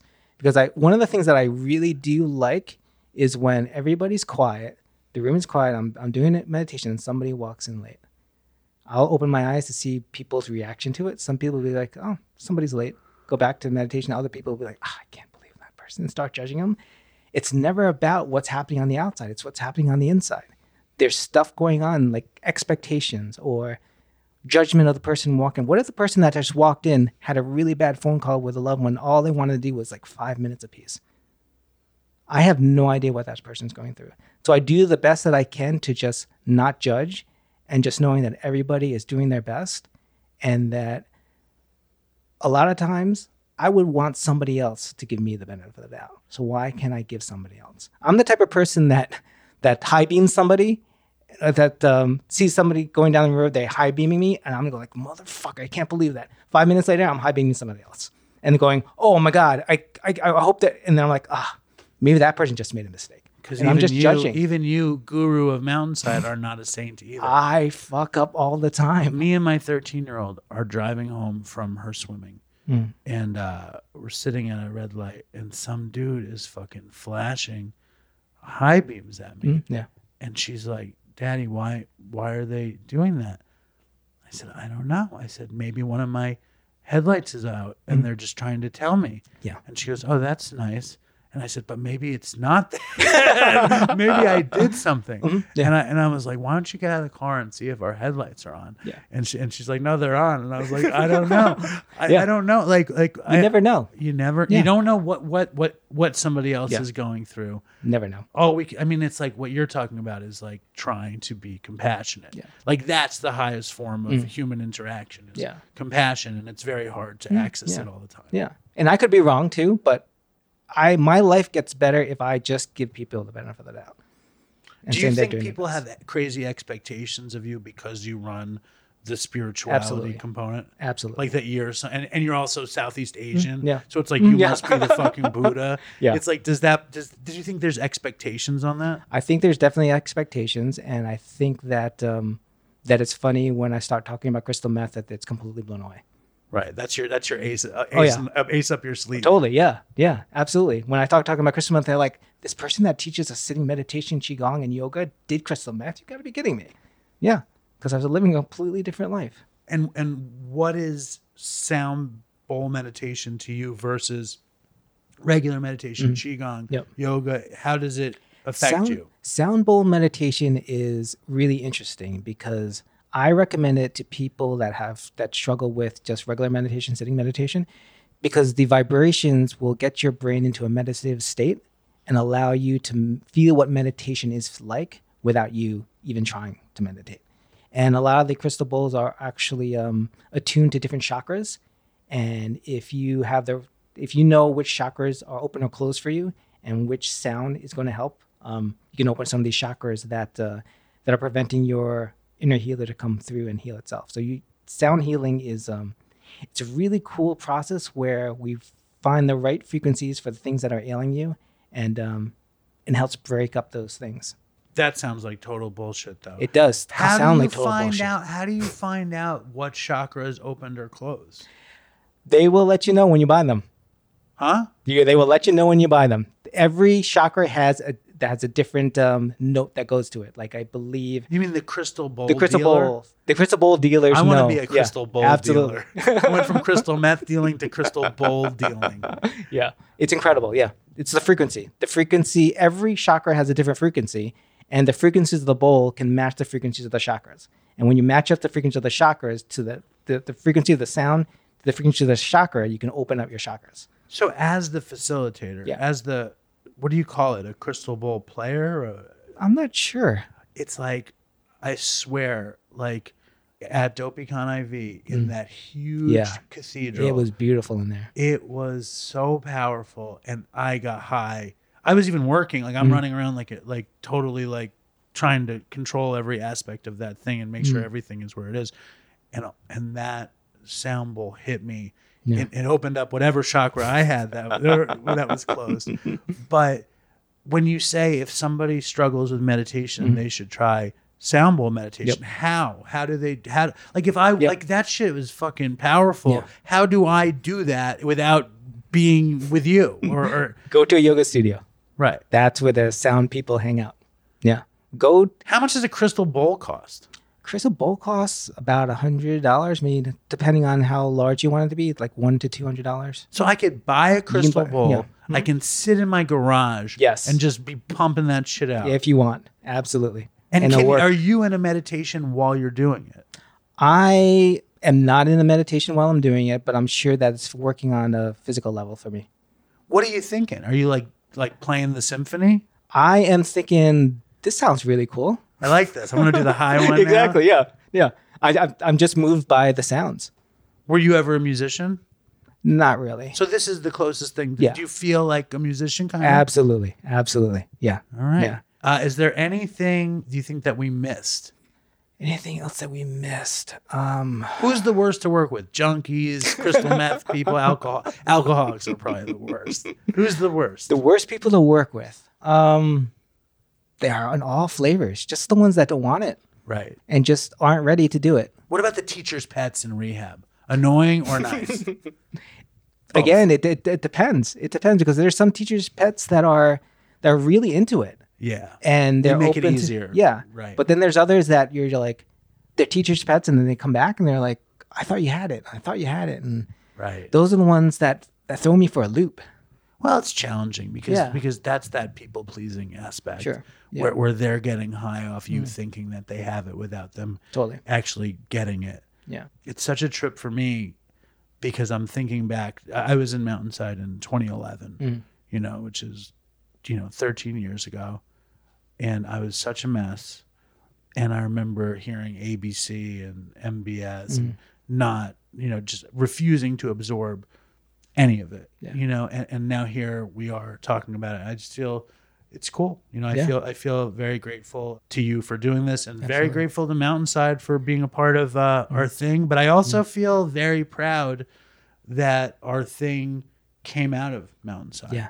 Absolutely. So Yeah. I appreciate your time, Thuan. I Thank hope you. you. come back again. I will. And we'll talk suffering and meditation and meth. I love it. Dopey dopey dopey. Dopey dopey dopey. Dopey dopey dopey. Dopey dopey dopey.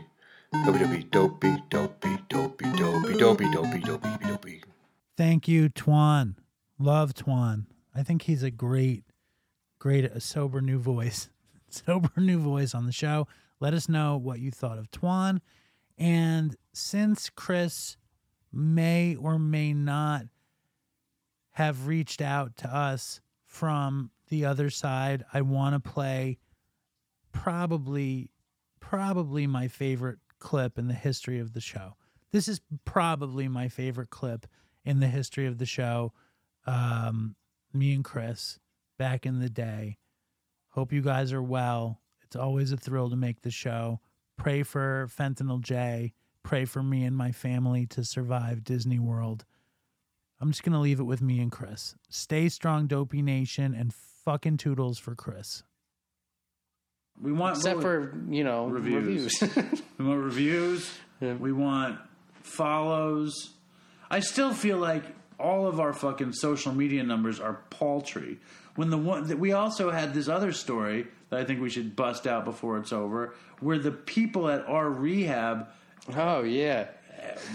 I don't even know how to tell that story. Uh, should we tell it for the next time, or no? Just tell it. So we, Dave and I met at this place called Mountainside. Don't say the name unless they pay us. I just said it.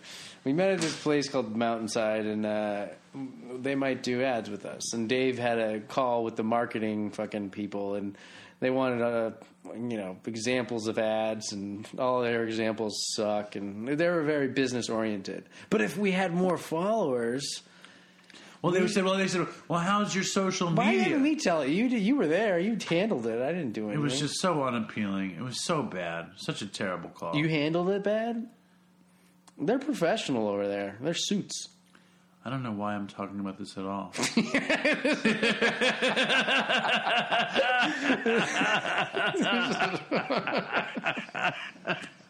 They're definitely not going to do it if they listen. oh man! This is why we can't get I advertisers. think This is Mountainside's the nobody- best treatment center in the world. Give me 50 bucks, please. Send me some fucking cookies. We'll fucking talk about your fucking plate. This fucking, oh my god. Well, I don't really know how to integrate a partnership between our You know what's so funny? They asked. they asked what's so funny? They asked for examples of ads, right? And so I like listened to our last episode where we talked about the I Am Sober app, or a couple episodes before. And literally, I'm listening to the ad, and I'm like, "It's." I was like, "It can calculate how much money you saved on drugs." Dave's like, "I don't believe it."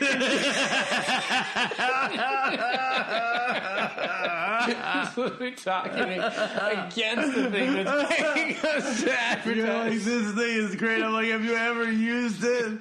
I'm like, you don't even know how it works. They can't do They that. can't do that. You can't just count your days. Fucking idiot. That's what we do with every with every ad. You like take this nice attempt at the ad, and then I get upset that you're people pleasing for the advertisers when really all you're doing is actually advertising. Ugh. I wanna take a walk around the world. I wonder would it do me any good? Until I get some money in my pocket, then I guess I'll just have to walk around my neighborhood. But I wanna be good so bad. Wanna be so good, so bad, so bad. I wanna be good so bad. Bad desire's all I ever had. And I wanna take a ride up in the sky. Watch aeroplane just pass me by. And I wanna see a Lear jetliner take a dive. Just to show all of these people what it means to be alive. But I wanna be good so bad. Wanna be so good, so bad, so bad. I wanna be good so bad. Bad desire's all I ever had. And my shadow's getting smaller and smaller. And it's time to where I stand. Shadow's getting smaller and smaller. And it's time to where I stand. And I wonder would they pay it any mind when I leave this busted city far behind. I'll take the high road, however far it winds, because peace and love are very, very, very hard to find, and I wanna be good so bad. wanna be good so bad, so bad. I wanna be good so bad. Bad desires, all I ever had. Damn it, all these suckers make me mad. And it's all I ever had. And it's all I ever had. And these suckers make me mad, and I wanna call my dad, and it's all I ever had, and it's all I ever had, and it's all I ever had.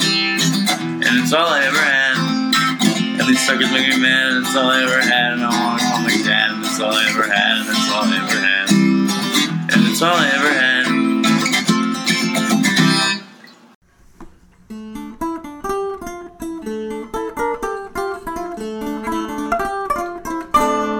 Dow ba